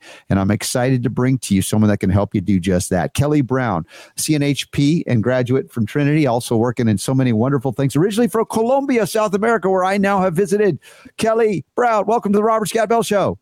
Thank you. Thank you, Robert, for having me. Thank you for uh, taking the time to interview me and, sh- and be able to share this information that a lot of people need here in the United States. Uh, to learn that we are providing this information and this for, uh, formal education so they can help others. I am I'm genuinely excited not only because I love Trinity and I got my Trinity uh, sweatshirt hoodie as well, but the expansion into the Spanish language uh, uh, training because there are so many people of Hispanic uh, background that, well, maybe they know already how dangerous modern medicine is and can be, but they don't have maybe a way to tap in and realize that they could be helping themselves in the community uh, in a tremendous way through Trinity coursework. And I, I guess I, I, really want, I'm curious about your perspective there in terms of the, the reach, the outreach, what can happen now. I think it's going to be wonderful. Oh, yeah, definitely. I think it's wonderful. We have a background. I think every um, Spanish person had the grandfather or grandmother that teach them or taught them about the importance of the natural health with between uh, using plants at homes and uh, and many other things. The first things before we even realize or decide to go to the doctor was to try to handle it at home. Mm. So we were, we know through our grandparents and parents that uh, we could heal ourselves. So do you, have, do you see in, in the culture though, just like we have in much of the Western world, uh, a worshipfulness, of reverence for doctors still. I mean, even though I, obviously I, I grew up in the medical community and, and I had to overcome a lot of diseases that they gave me because they treated me with toxic poisons. I just wonder your experience in that community from which you uh, arise. Now, having go- gone to Colombia, uh, I found the food was great. There was a lot of uh, uh, connection to natural medicine, the herbs, the plants, and things. But those that are here in the United States in particular maybe have lost their way a little bit, just like we all did. Well, I think so. And um, one of the things that when I came here to this country was to um, somebody told me, don't lose your nature be keep being with who you are. So i think a lot of people got into the business. They they they forget about the importance of eating the right food be mindful about eating and then they got like okay so many things that this um, was that the microphone that fell over? Yeah. That sounded like we spanish move yes. we talk and all that. So I, I know we speak with our hands. I do too sometimes as well. No yeah, problem. I understand. But I get very excited on this topic, of course, because I love bringing the power to heal back where it belongs. And uh, Trinity School of Natural Health has been doing it for decades. And to expand into a whole other community that I think desperately needs this information, and I think will uh, very much take to it immediately and impact their community so wonderfully and powerfully that we'll all be benefited by it. Uh, so your discovery of Trinity and your experience, how did you find Trinity and what did you start doing? Because you have an interesting background. It says coming from Colombia, but you graduate, you were trained in trophology and psycholinguistics. I don't think I've ever met anybody in those two things. well, before that, uh, I actually am an industrial engineering. Industrial so, engineering. Yeah, I'm industrial engineering, and I always like to research, and I've been a voracious reader about different things, and and and medicine actually, and how the body works was one of the things that I, I was I was curious since I was a kid. So. Um, in trophology is uh, is the study of the correct combination of food to be able to heal yourself or um, help yourself to keep healthy through food without the interventions of any other things. So you just help your body, what your body needs, but you need to pay attention uh, to the different combinations and because food combinations and chemistry, you know, when it goes to, through the digestion that happen inside our body, then the right combination will give you the right things that your body needs. So that's what that's the trophology. And for me, it was very important. Okay, I'm learning all these things about, you know, uh, it's going to help us to healing, but what the food is very important because we become what we eat pretty much. Mm-hmm.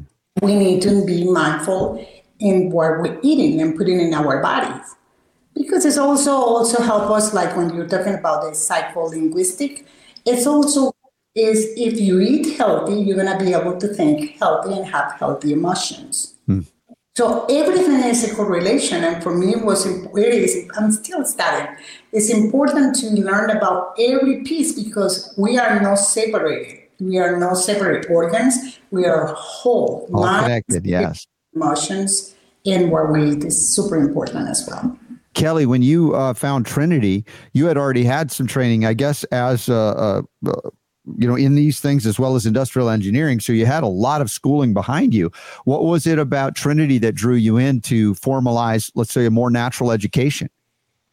Well because i always like i'm here i like to learn from the best so when i was doing my research about going to be become a natural health practitioner and i was searching and i researched took my time and I found out that you know Trinity is for me the best schools in the country, and soon to be the best school of natural health in the world.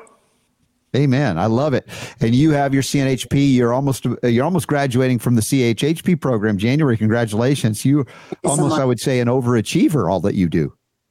Uh, yes, because I, I I always think that we have something good, something is there that we need to learn, mm-hmm. and we have something we can learn something the every day we can learn something new and be better and that's my one of my goals of life beautiful and you have a sensitivity clearly to energy and i think about uh, the predominant western medical mindset it doesn't deal with much in energy unless they're using energy to detect things that they'll actually cause, like using ionizing radiation scans, for instance, to say, hey, you have a tumor and it could have caused your tumor, like with women who repeatedly get mammograms, for instance. But the energy that I'm talking about, I think, is more inclined to things that nourish the body, heal the body. And uh, if we look at plants, of course, they carry energy as well, and we can convert those plants into homeopathy like I do and utilize them for better healing. What about that in terms of um, uh, providing tools? You know, and I don't mean exclusively for folks from the Hispanic community, but I just think a highly underserved community in terms of natural remedies, natural healing. Well, um, I I'm, I'm very uh, energy, and also because we are energy, the body is energy. If we don't have energy, we won't live. When we stop energy, we die. But the energy actually convert, right? So that energy has to go somewhere, and that's a whole different discussion. But then also that energy, we transfer the energy to other people. So in terms of natural remedies, uh, there is many things that can give us energy naturally and we have to figure out, but it's, it's, it's individualized. And that's what we learn also in Trinity, that it's not generalized. No, everybody is going to be helped by the same things. We are individuals made by God. Is we are made individuals and we're unique. Yes. Looking for what really works for you and for your family and others is one of the things that we uh, teach at Trinity as well. Well, yeah, responding to the needs of the individual seems to be a lost art in medicine, where they've collectivized, uh, you know, everybody. It's a one size fits all scenario, and very rarely does it involve actual nutrition, the things that you know that I know, and so bringing that back out is wonderful. Now we have a, a again a large Hispanic population in the United States, maybe even in Canada or different things. Do you see that there can be an outreach for Trinity programs into Mexico or, or to your home Colombia uh, to reach out and, and teach them some of the things that have been lost even in those cultures? Absolutely. I think, uh, you know, there is a lot of people or interest right now uh, over my country and the rest of the Latin and Spanish speaking country. Uh, of natural health. They're looking for that, and there is a need for that, and that's why Trinity is here for. Um, and the loss is also like media. You know, a lot of people are um, paying attention or entertaining other things that keep them away from uh, learning how they can fix their own things and their own issues. So, helping them to be mindful you know, and also helping them with the spiritually that they can, you know, what they need to keep away so they can come back to to their own self and to the mm-hmm. nature and they can have the connection with God. And absolutely, yeah, we think that this is a great goal, and that's one of my goals. And the other thing is that in my country, especially from Colombia, they don't have the formal education Lots of people they're passing generation to generation the knowledge, but there is no formal education for natural health. Hmm. And that's where Trinity can offer. Oh my gosh, yeah. I mean, this is the thing. We've got to jumpstart the, you know, the the resurgence, if you will, back into the the realm of many of us that didn't grow up with natural medicine. Although, if you did grow up in Colombia, you probably drank raw milk. And how did you survive that? Because, you know, all the modern scientists and doctors say, oh my gosh, if you drink raw milk, you're going to die of an infection. And, you know, we saw an article we mentioned about uh, that and the comments of people that grew up on real, what I call raw milk. Uh, it's just absurd. Again, it's not nothing wrong with advances in science, but sometimes they get it very, very wrong. Absolutely. Um, um, uh, here I am. I'm healthy. So were my grandparents that they they die after their 90s, 97 years old, and they drink whole milk every day. So I never heard about that over there. Um, and I didn't believe it, so I didn't put it in my mind. When I came here, But When I came here and I started drinking the milk here, the pasteurized milk, I had I started having issues that I never had issues in my life before. So I was like, this is not good. I stay with my raw milk mm-hmm. And I keep it that way. so you were, uh, you said you, oh, when we were getting ready for the interview, you're in the north of Colombia. Is that like in uh, Cartagena or, or where were you when you grew up? Well, little, I went to Cartagena last, last uh, month. It's, it's beautiful there. So I actually was born in a village in, in north of Colombia called El Copey Cesar. It's a small village there. And in, it is uh, like uh, three hours south of the Cartagena, pretty much, and Barranquilla. And I was raised in Barranquilla. Barran- is, it, is it still a coastal region or was it inland by the Andes Mountains? Uh, well, we had uh, mountains as well on the side. But were you also on the ocean coast, three hours south? I don't know. You know, yes, I'm that's about, the, south. Yeah. That's where I was born, but I was raised in Barranquilla, which is right there uh, on the coast of the Caribbean. Wow.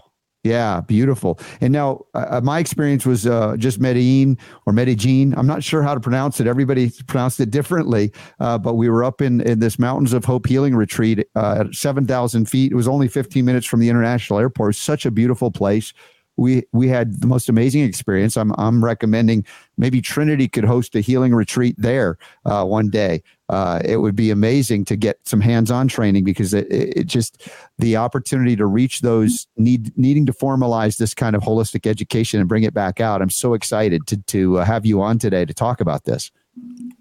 Thank you, thank you, Don. I think that's a great idea and that's what we're looking for like you know what is the need for the for in my case the need from the spanish population and so we can help them reach their goals beautiful so yeah everybody check out mountainsofhope.com if you want to see that uh, healing retreat it, i think it officially opens january of 2024 so coming up soon and uh, you want to have a, a, a special experience, uh, I bring my kids. They're you know 18 and 23, almost 24. Well, actually, today 24. Happy birthday, Elijah! Once again, my son turns 24 today as the live broadcast goes out on the uh, 27th of December 2023. So as we continue out talking with Kelly Browne from Trinity School of Natural Health, the new Spanish division director and the project launch is happening now. So again, thrilled that uh, in the new year there'll be opportunities that we didn't have before. And there you have it. If you go to trinityschool.org and there's a Spanish division, spanish.trinityschool.org, and you'll see the programs that are now emerging. And it's again very, very exciting of what you'll be able to learn. And if you know somebody that is their native language is Spanish uh, and they want to learn in their native language and reach the community, oh man it's again it's i believe it's so overdue. Uh, i'm just thinking did did did you just jump right on this when they told you about this? Or were you like i don't know this maybe maybe not. I'm, I'm thinking probably the, the the former. Actually I started working with them before they offered me to be the director. Mm-hmm. and i never that i never saw that coming. However i was preparing myself in my whole life so I was like, okay, this is, has to be a path that God wanted to go because I always want to be able to help lots of people. And I was mm-hmm. okay. What else? You know, what a better thing I can do than being the director and be able to help everybody uh, in this in this community, this country, and my country. Yes. I, again, I'm just genuinely just bubbling with happiness here. Spanish Division Certified Health Coach, uh, now enrolling for the February 5th, 2024 term. There's also a new Spanish Certified Natural Health Professional, Professional Certificado in Salud Natural. I don't think I said that very well. I tried. Natural. I, I got it my my daughter, she speaks such lovely uh, Spanish. When we were in Colombia, they were all impressed with her. She's like, "My gosh, you got the accent down." She's just a natural at it, not like me. That's so awesome. again, visit spanish.trinityschool.org uh, for more details like that. Again, February 5th term starts, so you got a little bit of time to get ready to sign up and share and spread the word everywhere and anywhere uh, to get more and more folks back in line with grandma and grandpa. They knew and we somehow abandoned it because we were enamored with modern technology. And although there's some cool stuff involved there, a lot of it is really disconnecting us from our source and natural health and natural healing. And of course, the body, mind, spirit that Trinity has been teaching for decades is now launching in the Spanish population again, which is why we have Kelly here talking about that. Now, just as a brief um, review from 2023, fascinating nearly 1,300 students have been added to the Trinity uh, family in 2023. Think about that 1,300. It's amazing. And uh, for those that are doing the English language programs, uh, enrollment is open for the January 8th term of CNHP and CHHP, which you've done and are about to graduate from the CHHP. And so you can go to trinityschool.org for that, learn all about that as well. Also, I want to announce or just remind you that uh, the Trinity live event and the Trinity Health Freedom Expo just rocked. It was so great. And the good news is they're re- replaying, let's say online through the uh, the Whova app, the Trinity School of Natural Health sponsored Trinity Health Freedom Expo. It's the virtual expo, and that's happening the 17th and 18th of February. And so all the things you couldn't possibly see, even if you were there, like I was, you can now witness all of it on your own. You know, for three months you'll have access to it, and we'll also have new uh, talks and uh, at least one, maybe two live uh, uh what we call those uh, panel discussions that I tend to, to to lead as well. So we got a lot of cool stuff coming up. It's only like 35 bucks and you get 3 months access. It's such a great deal. And you've been to the Health Freedom Expo, yes? Absolutely, yes. Yeah.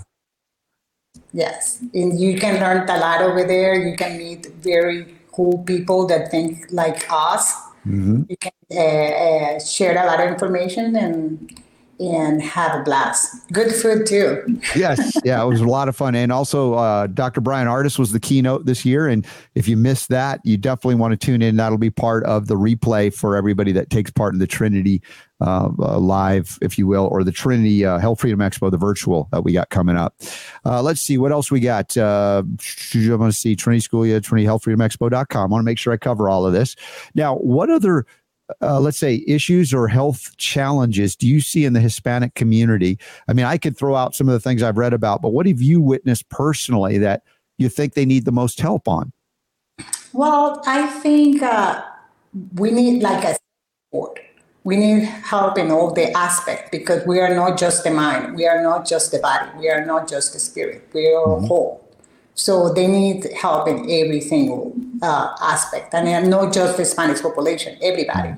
But mainly, I think is because uh, the, the focus is also nutrition, because uh, their people are working so much and so many hours that they forget about feeding themselves the way the right way to keep themselves healthy, and also the, time because there, there's people here in the United States work so much they need the time to start being with other people with the reach their own family time to do nothing, have fun. Like Yeah. we, we Hispanics know how to do it, and we need that to be able to keep healthy them Yes. healthy.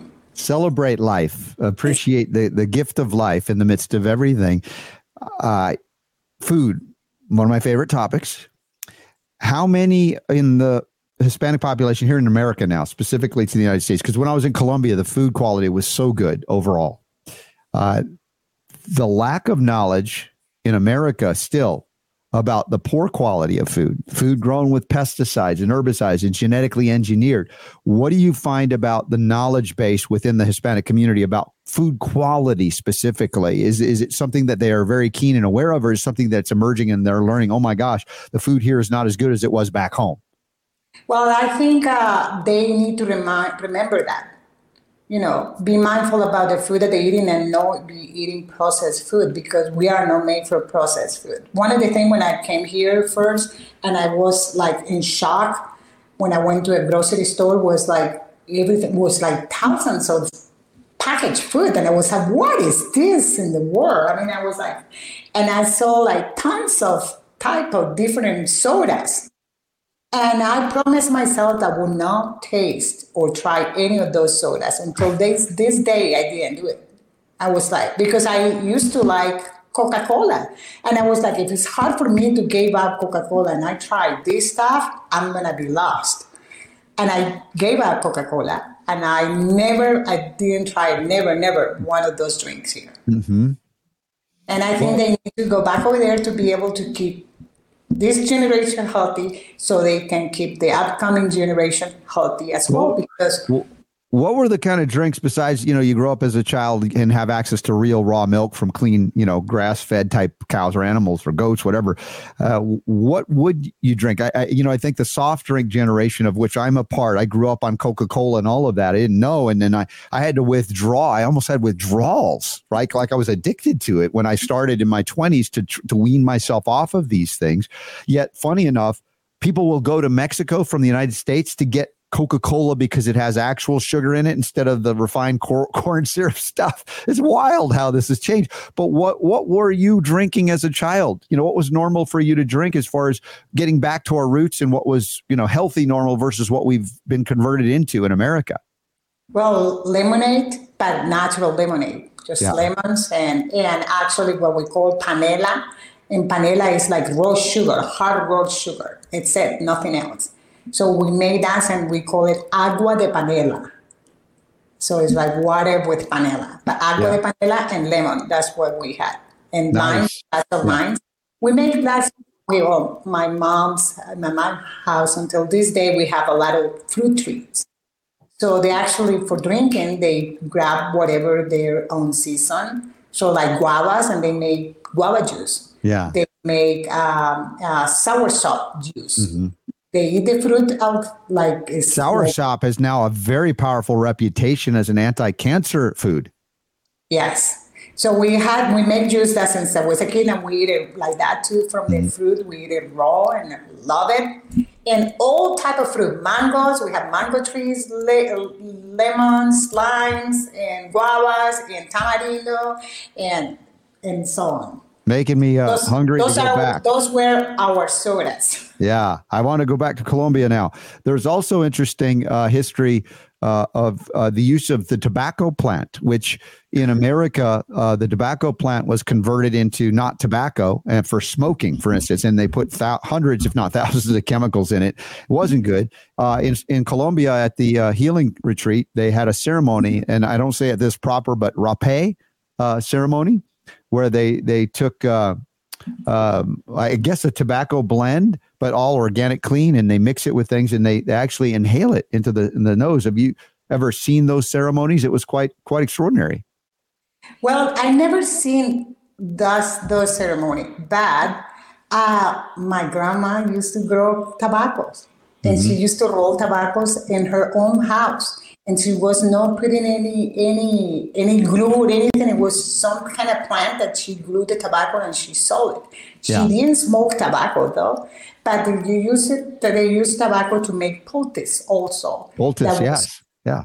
To help healing some wounds and all that. So right. I'm well, worried about that, but I don't know. we're learning about the the the benefits nutritionally of tobacco and the various things that are in it, including the nicotine, which it, it turns out was not addictive and is very helpful because uh, we have so many nicotine receptors. It pushes out poisons and things. So it's again, it's a fascinating journey. I hope that everybody can check out the Mountains of Hope Healing Retreat, and of course Trinity School of Natural Health, TrinitySchool.org, TrinitySchool.org, as well as TrinityHealthFreedomExpo.com.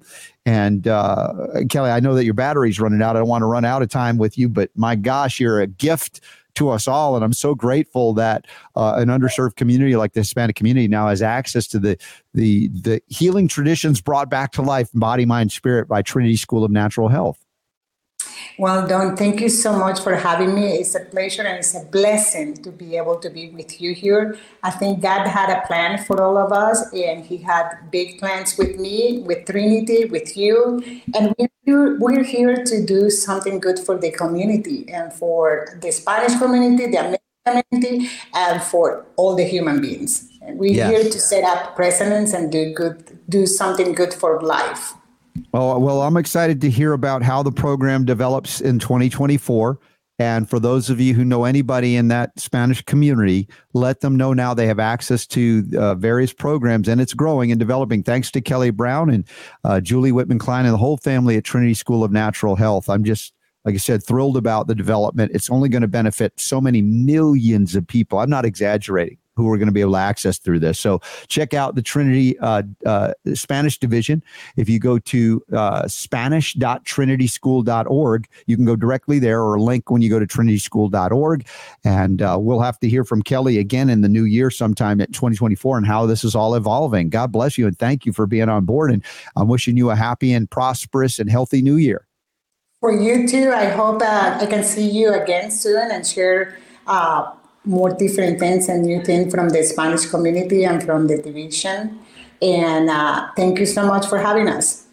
For sure. Well, you're helping me bring that power to heal back where it belongs with each and every one of you. That's what Trinity School does. And Kelly is helping to do that even more than ever. So uh, thank you, Kelly, for being on board and, and uh, sharing the good healing word. Feliz año. Happy New Year. Beautiful. We'll be back to wrap up the show here in just a moment on the Robert Scott Bell Show. Thanks for being.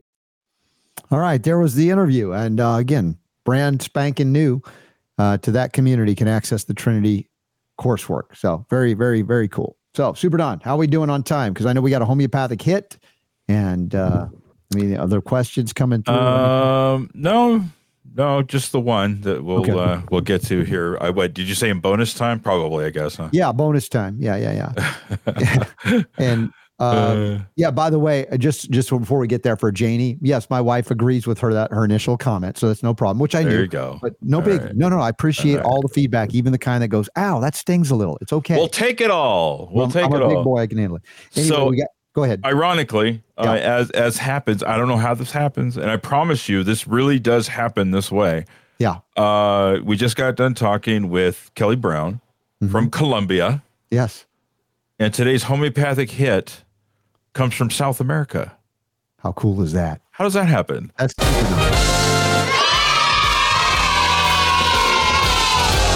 playing all of the homeopathic hits every day, right here on the Robert Scott Bell Show. All right. As Super Don says, the homeopathic hit of the day does come from South America and Central America. It's Sabadilla or Sabadia, depending. It's like Medellin and Medellin. I don't know. It was said both ways when I was there, but it's Latin, so you guys get to choose. And this homeopathic hit, thanks to Trinity School of Natural Health, Folium PX, Nutritional Frontiers, making it possible. Appreciate them so very much and appreciate y'all uh, bearing with me because these have been very popular. The homeopathic hit of the day hits a lot of sinus issues primarily as we go to the PDF. And this is a downloadable document for free in the show notes at robertscottbell.com. That's worth something. Share the show at least. Sabadillo, the remedy often indicated for allergies and hay fever. So we're going to go into that. Um, it's um, a lot of symptoms uh, resembling the common cold, sinus issues. So let's hit a little bit of them in a few minutes here. The origin of sabadilla is derived from the seeds of the Sevadilla plant. Uh, this is here's the image of it. There it is. Look at that. It's like a, that's a beautiful little uh, sabadilla plant, and uh, this is uh, you know originally from South and Central America and it's used in its highly diluted form, focusing on its potential to treat allergic reactions and symptoms similar to those of the common cold. So, if we go into some key characteristics, physical, Sabadilla is known for its efficiency in treating hay fever. Anybody got the allergies? I know it's winter. Sometimes you're stuck inside. That can happen, trigger even from dust and different things. Allergic symptoms like that, sneezing, itchy nose, watery eyes. Also indicated in cases of some sore throats with a sensation of a lump in the throat and a sinus headache interestingly enough. Mental kind of uh, perspectives. There may be general state of anxiety or fear, often related to health concerns or specific phobias. So if you go further into the materia medica on Sabadilla, obviously there's a lot more than we can cover in a few minutes, but just to get you started, if you're interested, and you might open it up and dig a little deeper. Now let's go to those primary uses once again, allergies and hay fever, particularly efficient for symptoms of hay fever, including sneezing, nasal congestion, and itchy eyes. This is going to indicate a few other remedies when we go into the, the considerations if that one doesn't match you just right. Cold-like symptoms used in cases of colds with sneezing and runny nose nose, especially when those symptoms are aggravated by pollen or other allergens, and even a sore throat, indicated with the sensation of a lump, difficulty swallowing. So if you have tonsillitis, I remember I mentioned lachesis as a, as a remedy. I don't mention it. I don't think I'm going to add that here, but as we scroll down, we'll go into some of the adjunct remedies here uh, in addition to the potencies. Now, potencies, I'll just say if you're new to the homeopathic kits, I'll acknowledge that no two homeopaths agree on potencies ever. Maybe I'm exaggerating a little, but su- suffice it to say, I would urge you to start with the lower potencies 6x, 12x, 30x, 30C, things like that, before you go into the really high potencies, 200C, LM potencies, and things like that, or utilize a homeopath that can help you there to go that deep if they're very severe and deep seated. Complementary remedies include a classic sinus remedy, cold remedy, Allium cepa, the red onion. That's a classic remedy. It may not be the one to go to. But if you got Sabadilla, you go to that. Maybe the two in combination work well for you for allergic rhinitis, uh, if there's profuse watery nasal discharge. Arsenicum album is an interesting one to consider for cold like symptoms with restlessness and anxiety and a couple of other my favorite sinus focused remedies Sticta pulmonaria, Sticta pul for short, is adjunct remedy for a lot of sinus issues, and Kali bichromicum or Cali Calibi or Cali B, depending on how you pronounce it, for sniffles, pressure, pain, and congestions. Yeah, we can go further and further out into the, these remedies, but I hope this is kind of piquing your interest to go, hey, maybe instead of grabbing the sinus drug, I might be able to get a homeopathic remedy to ad- address the symptom without hurting myself. So, Sabadilla as a homeopathic remedy is safe, of course. Uh, please consider not self prescribing for serious allergies when you get into anaphylaxis. I mean, there are remedies that can help there too, but I don't want you to get in over your head. If symptoms persist or worsen, uh, get more significant, please seek uh, appropriate uh, help. Uh, and just to conclude, a bit of a reminder it's a valuable remedy the sabadilla particularly effective for treating allergies hay fever and cold like symptoms so if you don't mind please keep tuning into the robert scott bell show for more of these little uh, explorations of homeopathy and getting you plugged in. And remember, it's not to replace a doctor if you have or want one, but it is to give you information to make fully informed decisions about the care of your health and your kids, etc. I believe it is a right that comes from God, not government. And again, thank you to the folks that support this show to, to get, get you these good messages, empowering messages, including Folium PX, which, if I can have time real quick, Super Don, I want you to show this image. I just got a text from Bob Bree, uh, Bob Bree Oren, my friend with Folium, and he brought this breakthrough product uh, for those that are in need to break through. And uh, I think we all do at some point. And he says this in the spirit of the holidays, there is a special for the RSB 23 audience. I don't know what the 23 refers to unless it's Argentin 23, but regardless, I'm happy that he wrote this. He says, buy a pair or both or a pair of either one and get one bottle of any three for, uh, free. Let's see. Uh, so PX Immuno and Relax. Okay, so if I'm understanding this deal and it ends December 31st at 10 p.m. Pacific time, so you have a few days, it's now the 27th, you got four days to act on this. If you've been waiting to get Folium, it looks like you buy two, you get one free, and you get to choose. If I'm mistaken on that, talk to Bobry because he just sent that and it's his uh, uh, Georgian English. uh, that that got it here. So it sounds like it's a buy two get one free deal, which is like I think that's a better deal than I've ever heard him give. Uh, so take advantage of that if you want to break through and get to the other side on your healing journey. Consider foliumpx.com. Folium products, the Folium Original, Folium Immuno, and Folium Relax.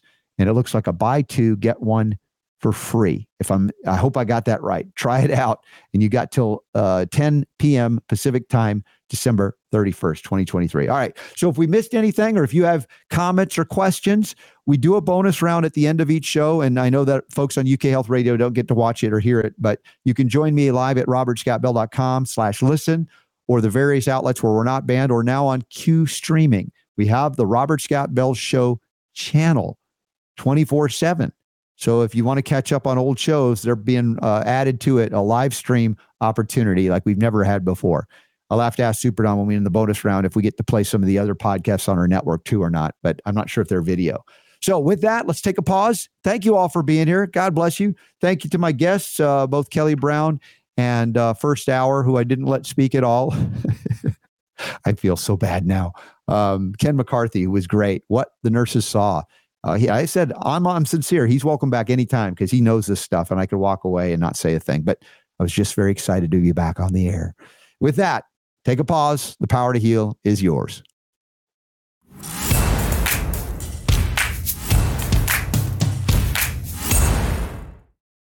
All right. First up, a great follow up question to the homeopathic hit of the day from Steve. I want to show that first, if you don't mind, Super Don. Sure. Uh, it says if you had sinus issues that you needed to clear quickly, would it be advisable to load up on a dozen homeopathic remedies that address these symptoms or just use one or two? just take them all. Take them all. Why not? Uh, Steve, it's a valid and fair question to ask. And there are going to be various schools of thoughts on this. And uh, I will not be popular with some homeopaths that are classically trained to say this, but I don't denigrate classical homeopathy. I think it's brilliant. But the point is, from a self help perspective, you don't have access to a homeopath. Many people don't, don't know any. You can go into maybe a store that carries homeopathic remedies, and they may have a complex. We call it a complex or a complex remedy. That is, it's focused on sinus, cold, things like that. And you'll see it, it might be a myriad of remedies, it might be one, three, five, seven, nine, 11, it might be a bunch of them. Now, typically those remedies are in what we call lower potencies or attenuation. So uh, it could be a 10x, 12x, 15x, something like that. And I am in favor of that kind of self care and self help because you're not harming yourself. Now, some will say, well, that's just shotgun homeopathy. That's not real homeopathy. However, if you're not schooled in it, and don't want to or can't for any reason take the time to go into the depths of every remedy to say which is the right one is there truly any harm to taking multiple remedies at once now i'm not advocating for five different lm remedies or 200c rem- this is not what i'm saying so hear me clearly when you're working with the lower potencies and responding to a series of complex symptoms even though it's focused on the sinus you're not sure it could be a number of symptoms that are matching up to a number of those remedies I have no problem doing complexes as I have clinically for many years as well. Giving you the insight into each single remedy gives you an opportunity to practice more classical methodologies of matching all the symptoms to the quote unquote situation. It's the simillimum, basically. But I am not dogmatic that uh, would would I say it's the only way to do it. Even Hahnemann started modifying his ways later in his life. I've talked about that uh, over the years here. So Steve, have at it. If you have a bunch of remedies, you know, the only downside is that when it helps you, and it likely will, you won't know which remedy was the right one, or maybe a few of them out of that. But you're not harmed by the remedies that you didn't need. Okay. Now, again, some homeopaths may be angry with me for saying it that way, but I got to live with that and I'm okay with that. But that's been my clinical experience. So, by all means, knock yourself out with the homeopathic sinus remedies there, Steve, when you need them. All right, uh, Super Don, what do you want to do in bonus round? Oh, I don't know. You don't know. All right, here's another question. And Diana can ask this if she joins us uh, at the, the Zoom AMA. I've asked Bobry if he can join us for a little bit to answer questions as well, like this. Um, is uh, oh, this is a reply. Uh, it is PX to use after the regular. Well, the original is the homeopath. I'm sorry, the Folium PX original, Folium, and then there's the Immuno, and then there's the Relax. I've sequenced it original, an immuno and relax. And some people will do the immuno and relax at the same time as well. Uh, but the Folium original is where it starts. Uh, but as I said, it looks like it's a buy two get one free special, which is incredible. So hopefully that's helpful for you. Um, so yeah, Diana needs a tutelage. They're pretty much the same. So what's the yeah? Well, there's some tweak, tweaks to it, and we'll get to that uh, on the uh, AMA. I think that'll be part of what we can talk about. So let's see what else we want to cover. Any other questions, comments coming in? Let's see here. Hold on. December 27th. Happy birthday, Elijah. And let's see what else. How old is he now? 24. 24. And that's crazy. They grow up fast, don't they? Wow. Yeah. Totally. Just So, what are you guys doing for his birthday? Well, right now, um, my wife and daughter are making him an organic cheesecake, which is his Yeah. favorite. So that's for sure. Um, I could, Yeah. I, I could, I could agree with that. That's- so we're gonna have like turkey soup for dinner. We had a Christmas turkey. Uh, I actually helped cook. I, it was like just perfectly cooked. I was like, I think I'm getting good at this. I don't want to get cocky, but it was like I got it out right at the right time. It was perfect. So we had a, a great uh, dinner, and so now we, we're into leftovers again. We So didn't you- have the, the ham you had. Uh, You said your Oh, your, the dude, that ham was your- great. your daughter Yeah. smoked a ham or something. kept it, kept it simple, more simple this year. Made it a little easier on my wife. Mhm. Um, thank goodness, man. We're still recovering, but Hmm. you know, it was my daughter uh, cooked the ham. She's got, I think I've talked about this before. A smoke, one of those smokers. Yeah. Uh, so bought an already smoked ham and then did a bunch of stuff to it and smoked it again. So it's a double smoked ham and it's just like Mm-hmm. amazing. My wife's famous uh, mashed potatoes. Yeah. Uh, I love the green beans with the bacon in it. And my sis, my my sister uh, Mhm. brought over a cheese dip that is made with Parmesan. Like you get like the hard cheese, right? And you run it through Mm-hmm. a food processor, but it has uh, Parmesan, Asiago, and uh, some olive oil and garlic and and uh, Oh my gosh. oh man, that was really good, huh? Let's say that it, it's safe to say that there will be no vampires in this house for a while. I was thinking you have to roll away from that All I table. gotta do is just breathe, and they all go running. But uh, that was great. yeah, good stuff. So we had a good time. Yeah. Um, just enough people in the house that it wasn't too much, Okay. and uh, had had a lot of fun. You know, I got my I got my my basketball, Okay. uh, and then my brother in law. Mhm. He's been in, in he's done like audio video uh, concert type audio stuff for years. And back in the '80s, he used to work with several of the, like the the rock and roll bands, the ha- hair bands and stuff like that that would do concerts and stuff.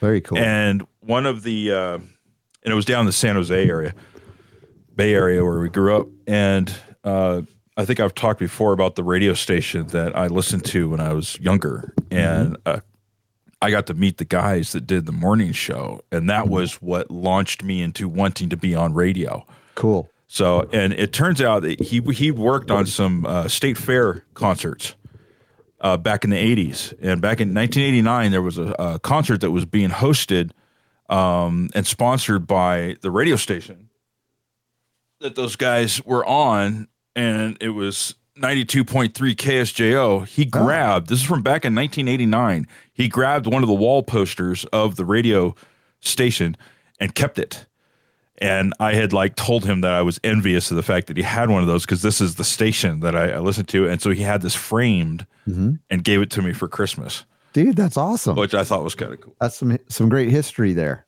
Yeah. So Lamont and Tonelli, they're still on the air, by the way. Wow. Still on the air. They're they're right? at a uh, a radio station in San Francisco now, Yeah. classic rock station. I, might- I might not be on the air after uh, uh, Janie's comments. Well, today. yeah. So I thought we'd let's uh let's do a little bit of, of, of theme music here as we bring on this next comment. You talk too much, you worry me to death. You talk too much, you even worry my pet. You just talk,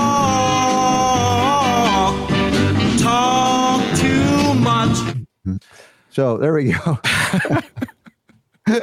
oh, Janie. Uh, guys, I'm thankful for your show because I've learned a lot from so many of your guests, but not from Robert Scott Bell, clearly. But I added that. Uh, but I haven't listened for a while because I get so tired of Robert's pontifications and poor Scotty Bell stories. but thanks for acknowledging that your show could be improved if we could hear from the guests. Oh, Janie, thank you for that. That brightens my day. All right. Uh, so so listen, you know, I mean, when when we say that we want to hear it all, we mean it. We want to hear Yeah, it all. I do. Yeah. So so um would we consider this constructive criticism? I mean, let's be honest, right? How, how do you, you know, I mean, how, how do you feel about it? Well? I certainly the first comment was very constructive. Yes. And, and as I said, I went up and checked on the break. Said my wife was going to thinking the same thing, and uh, yeah, no excuse. I want to know what the poor Scotty Bell stories are. I don't. I can only imagine me talking about my various ailments and illnesses over the years. Oh, But but I oh, think okay. here's what I think about this. I don't know if this is in my defense, Janie, but there are new folks tuning into the show all the time that don't know the backstory and the history. And I have to, from time to time, remember that and go back to the basics and say, here's why I do what I do. Here's the experience I had that leads me to have my perspective on this.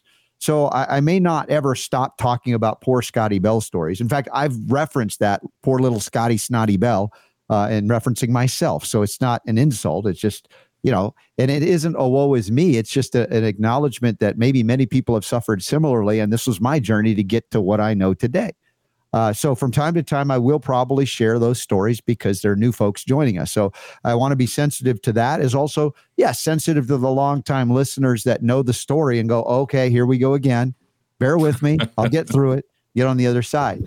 Janie happened to tune in on a day, which my first day, our first day back from a few days off, Mhm. and and I think that my pattern probably is when I come back on the show after not speaking live on the show for a few days, I'm probably you know pent up and I got I got to let let loose on got some some stuff. stuff to say. And when we had our first guest Ken on today, I was like just stoked with what he knew, and I could tell he knew it. I just wanted to just kind of blah, you too, yeah. So there it went, and uh, yeah, we'll get Ken on again, and uh, and I'm sure he'll he'll roll with it next time. I won't have to say anything. But yeah, that could be a timing issue. But as far as the second stuff, I don't know what what more to say about it. She doesn't tune in for me; she tunes in for the guests, and that's okay, Janie. I Right. appreciate that too. All right. And there've been uh, are we up to eighteen hundred? We're getting there. So uh, I have we- to check check with the wife and find out. if we keep cranking it up, yeah, we'll get to 2000 in the next year. And each guest only counted once, even if they appear multiple times. So uh, it's a lot of interviews. And I'm not always as verbose. Yes.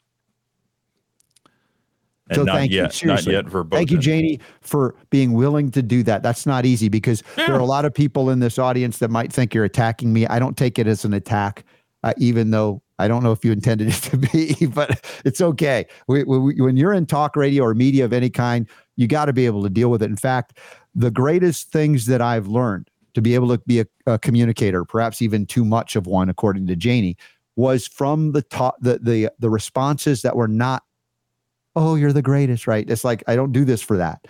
I really want to be good at communicating. And even today, 24, almost my 25th year, if I fall down one day or one week, uh, please feel free to. I mean, it's likely Super Don's going to tell me, my wife's going to tell me, but it's okay. You guys can too. And then I could say, well, actually, they can say, see, we were right.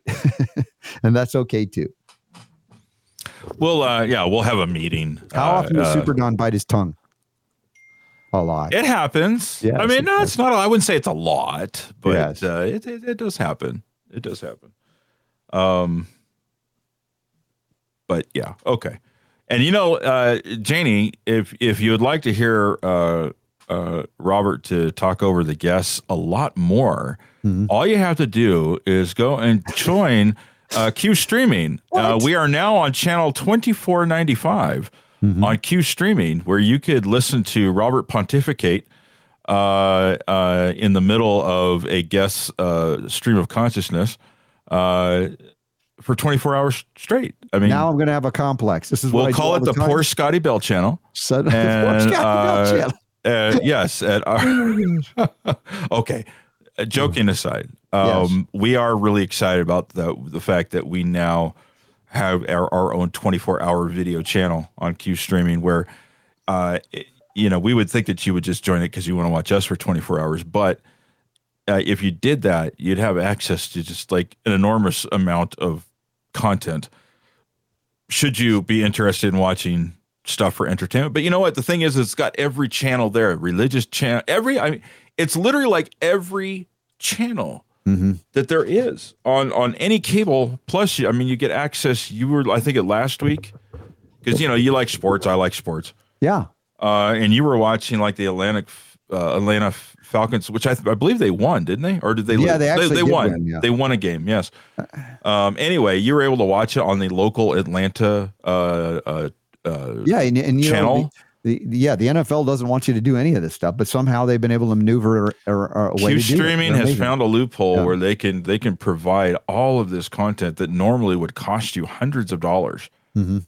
and that's no joke. That's that's not an exaggeration. Oh, and, and also you mentioned churches. There are uh, churches that have their own channel as well now. Just yeah, the base, basically the it- same thing. The people at Q streaming they want to get good content out there, and they Mhm. thankfully think we have good content. So uh, they've given us a channel, and so what I'm going to be doing, I'm working on it. I I, Mm-hmm.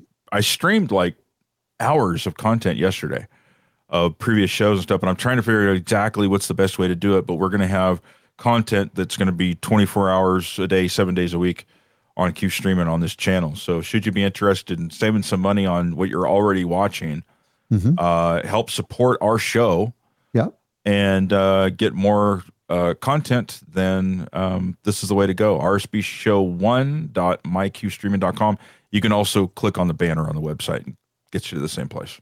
Excellent. Now, There you go. um, also, as I mentioned, the churches, you may be able to do real fundraisers for your church through Q streaming.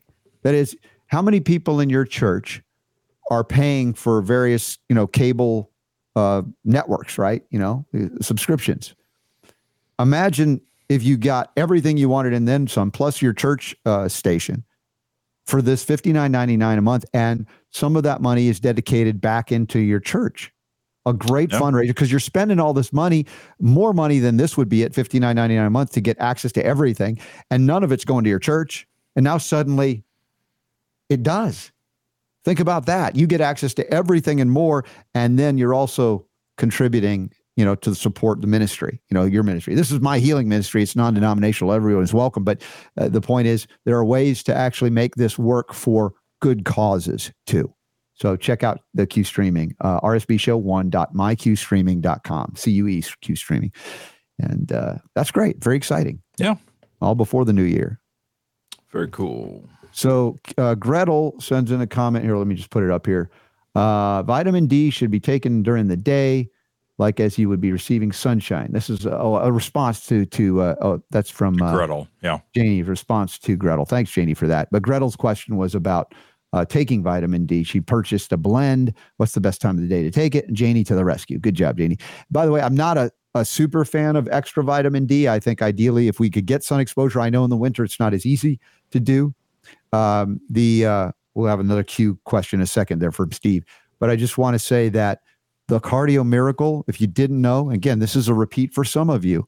One of the things they found out with this cardio miracle formula is it activated the pathways to take that stored D that a lot of people have enough of, but they can't get at because the metabolic deficiencies. And so it activated the stored form of D. So you can utilize what you have instead of just taking more, more, more, more, not getting benefit and maybe just accumulating unnecessarily. So I would say if you're doing D and you're not getting the results, and there are many people that have told me that their doctors are saying, take more, take more, your levels aren't going up. Like try the cardio miracle and you'll see you'll activate the stored D. You'll need less and get more. So just an uh, ad there. Now, what was Steve's question about DVR stuff? Steve says, but Q does not have DVR like recording capability, right? Uh, they will very soon. It's the the feature actually shows up on the app when you are going to it. They have not got that active yet, but it's it's coming very soon.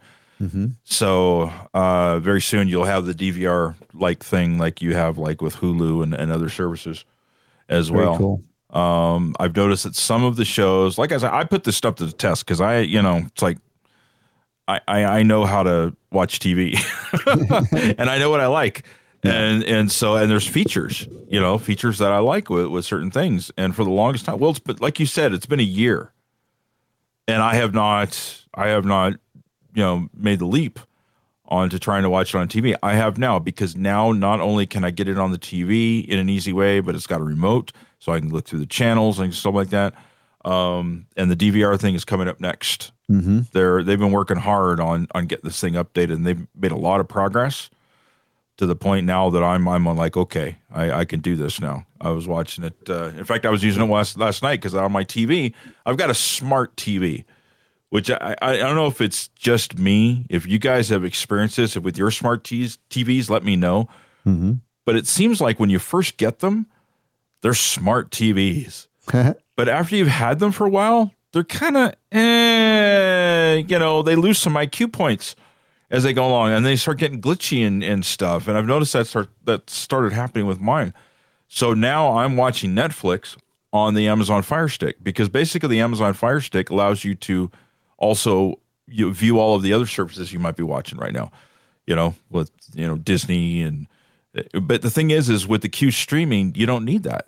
With the Q streaming, they've got Disney Channel, they've got the NFL sports package channels and stuff like that that you would normally would cost you an extra fifteen or twenty bucks a month to add on to your regular service.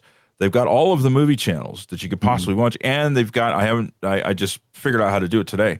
Mhm. They've got the videos on demand, so it's like you know if you're looking for a movie, you just want to watch a movie.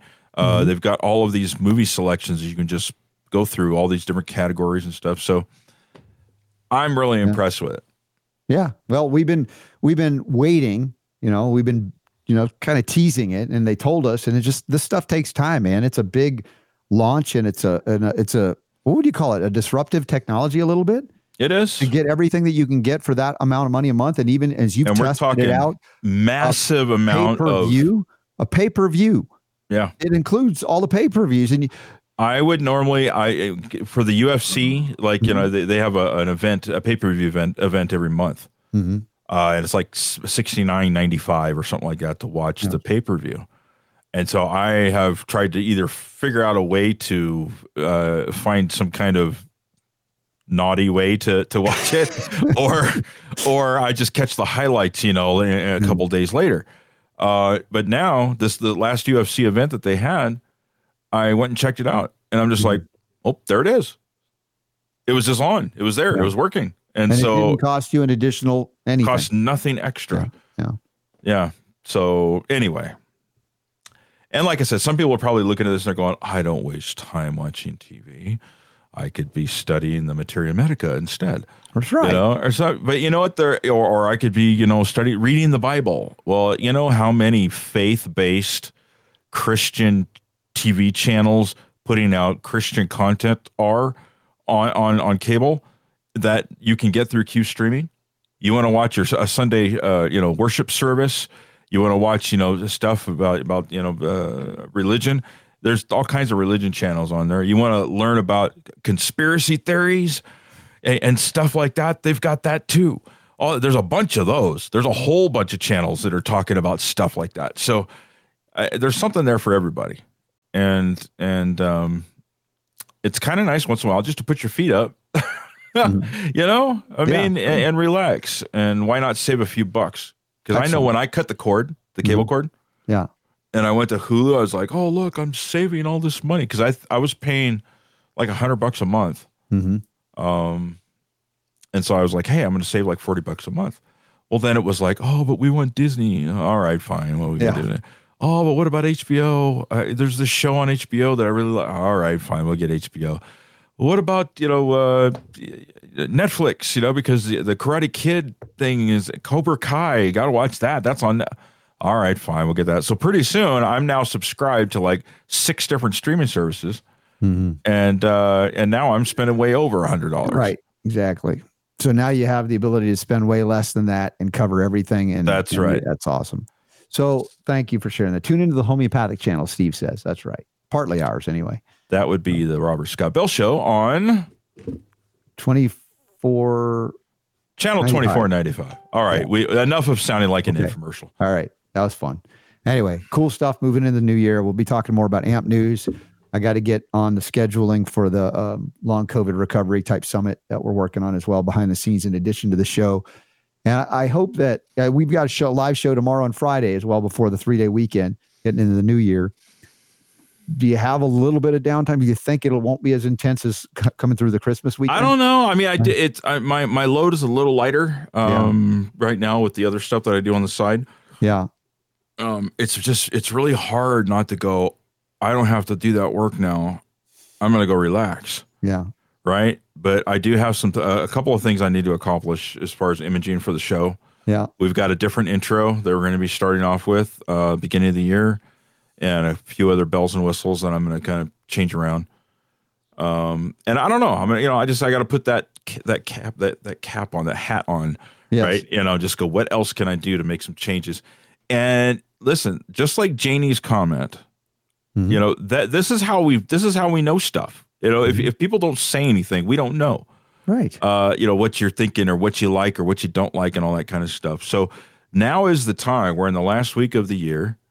Um, you know, if you've got some some input, you know, on what you like or don't like, or what you'd like to see more of or less of, or or what we could do, uh, you know, things we could add to, you know, the content or something like that, shoot me an email. AskRSB at gmail.com. AskRSB at gmail.com.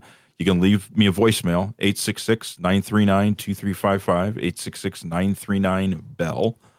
You can message me on uh, Facebook, um, on Messenger. I may not answer right away, but, um, you know, just let me know. Let me know what you think. Doesn't mean we'll do everything, but it means that, you know, we can take things into consideration and uh, make this more what you would like it to be. Exactly. Thank you for that. All right. Uh, tomorrow and uh, Friday, we got some stuff coming on the show. And let's see who I can talk over tomorrow, Friday. Well, hey, Jonathan Emord. It's hard to get a word in edgewise with Jonathan, so there's no problem there. Tune in for that. Uh, it looks like second hour tomorrow will be Joan uh, Ifland. Yep. Food Addiction Reset. Oh, yeah, Dr. Joan. She's cool. I met her. She was one of the like people I didn't know. None of us really knew when we went to the Mountains of Hope Healing Retreat in early December because she was invited personally by Mike McCarthy, who I interviewed and interviewed me for his podcast as well. And he's the inspiration behind uh, and the investment behind the Mountains of Hope Healing Retreat. So Dr. Joan was there and she's she's sensational. She's doing some great work in helping people get over uh, what we call food addiction, particularly processed food addiction. Uh, and she's she's got it going on. So that'll be fun to connect with her. She might even be able to share some stories if she wants, if she's so comfortable about how there were some uncomfortable experiences there too. We're when you take these healing retreats and you go for it, there can be times where it's like it's not all pleasant. Um, you know, you're stretched, you're pushed in directions because you're really going for it, right? It's like, you know, I, I'm not going to say exactly what they are, but my wife's fears, she took them on by marrying me. it's like, you know, you do that sometimes. You're like, you, you're going for it. You don't realize how much you have to do to grow, to heal, to learn, and all of that. But uh, Dr. Jones stuck it out and she did great. And so she'll be joining us tomorrow. I'm excited about that. And that's second hour. And then another person I, I would have a hard time interrupting, Tom Woods. Tom Woods. Been it's been too long. Yeah. I love him. I love talking with him. We love Tom. He's just so Yep. much fun.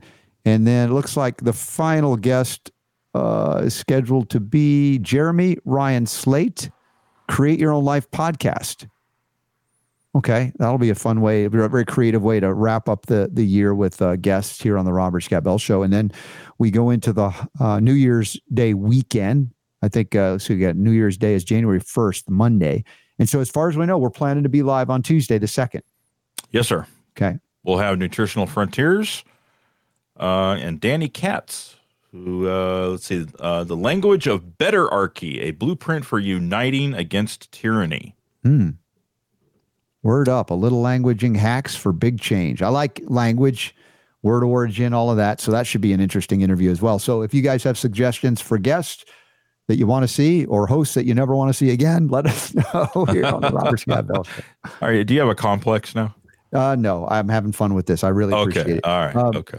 Uh, I sent you. I just sent you a quote from Bobby Kennedy that just appeared on his X or Twitter feed. Do you you have that? I just put it in the Skype. I don't know if you can pull that up. I, I thought to wrap up uh, today's show, just to comment on his comment, have some perspectives on it, and uh, just so you know, I I, I have n- nothing against Bobby Kennedy, Robert F. Kennedy Jr. He seems to be a man of great sincerity. He's overcome a lot in his life, including massive addiction, And, uh, you know, I think he's sincere in what he wants to try and do. So this is his quote Once we trust the American public, they're going to start trusting us.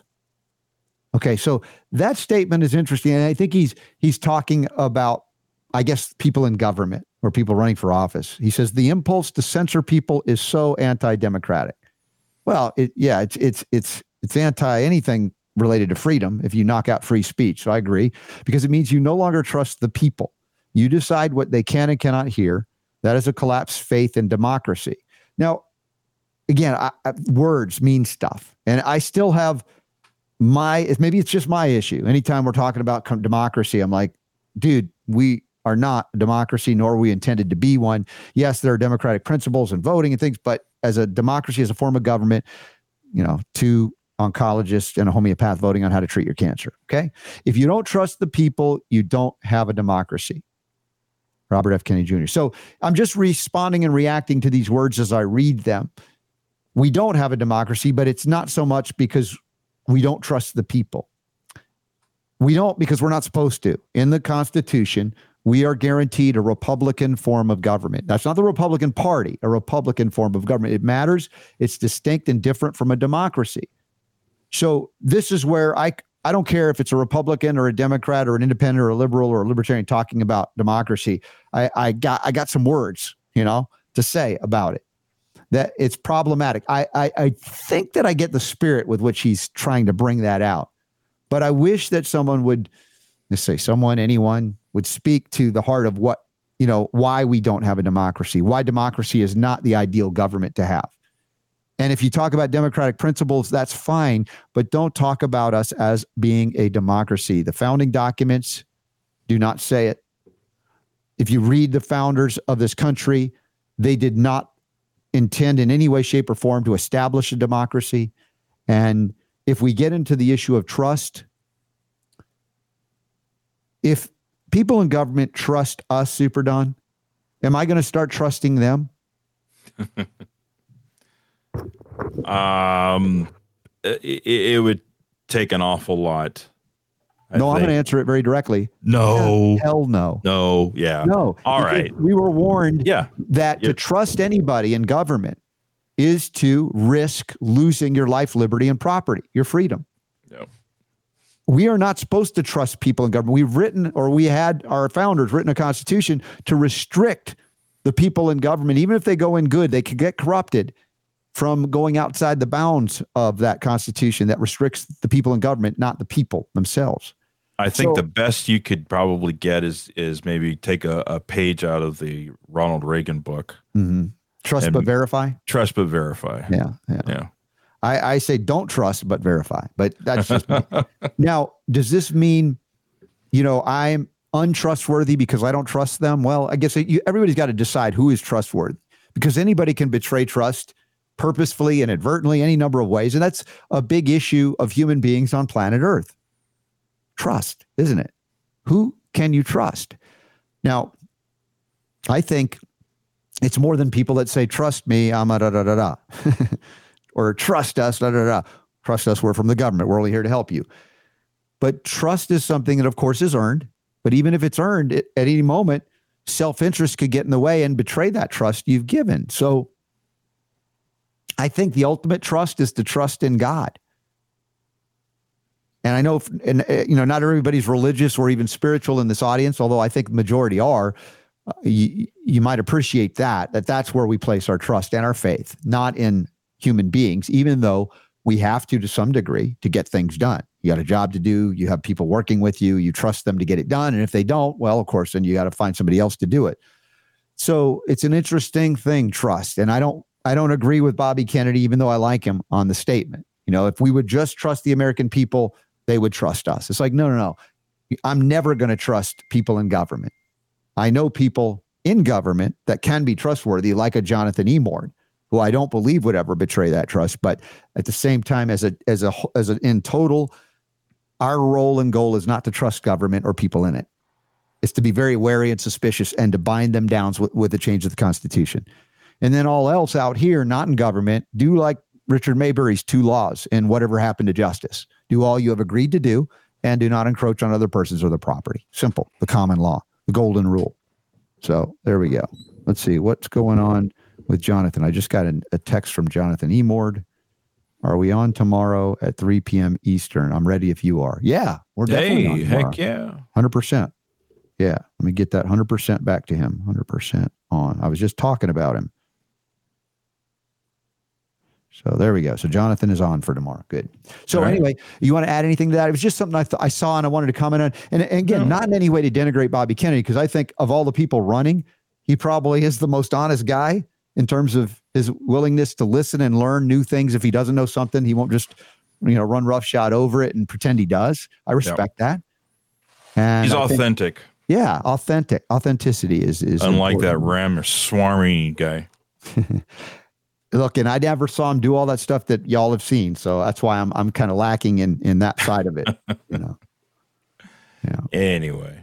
Yeah. All right. Well, listen, uh, appreciate you guys hanging out, even Mm-hmm. you, Janie.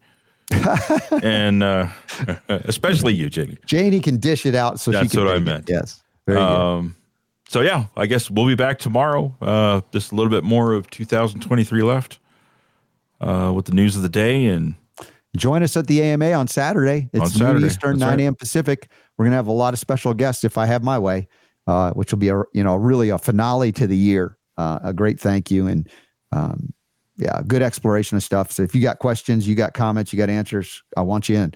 So become a patron supporter of the Robert Scott Bell Show, and you'll also have access to the five minute approximately video segments of the homeopathic hits of the day. That's a and special there, and, place. and there is going work. to be more. That's another thing that I've got on my list of of things is I want to be more interactive and providing more content to our Patreon members. Mm-hmm. Um, so yeah, for sure. I've got a list, Yeah, and I'm checking it twice. You're amazing. So, with that, let- let's Okay. wrap it up. I've done enough talking. I've done far too much talking today. Tomorrow, Yes, zzz, Yes. throw away the key.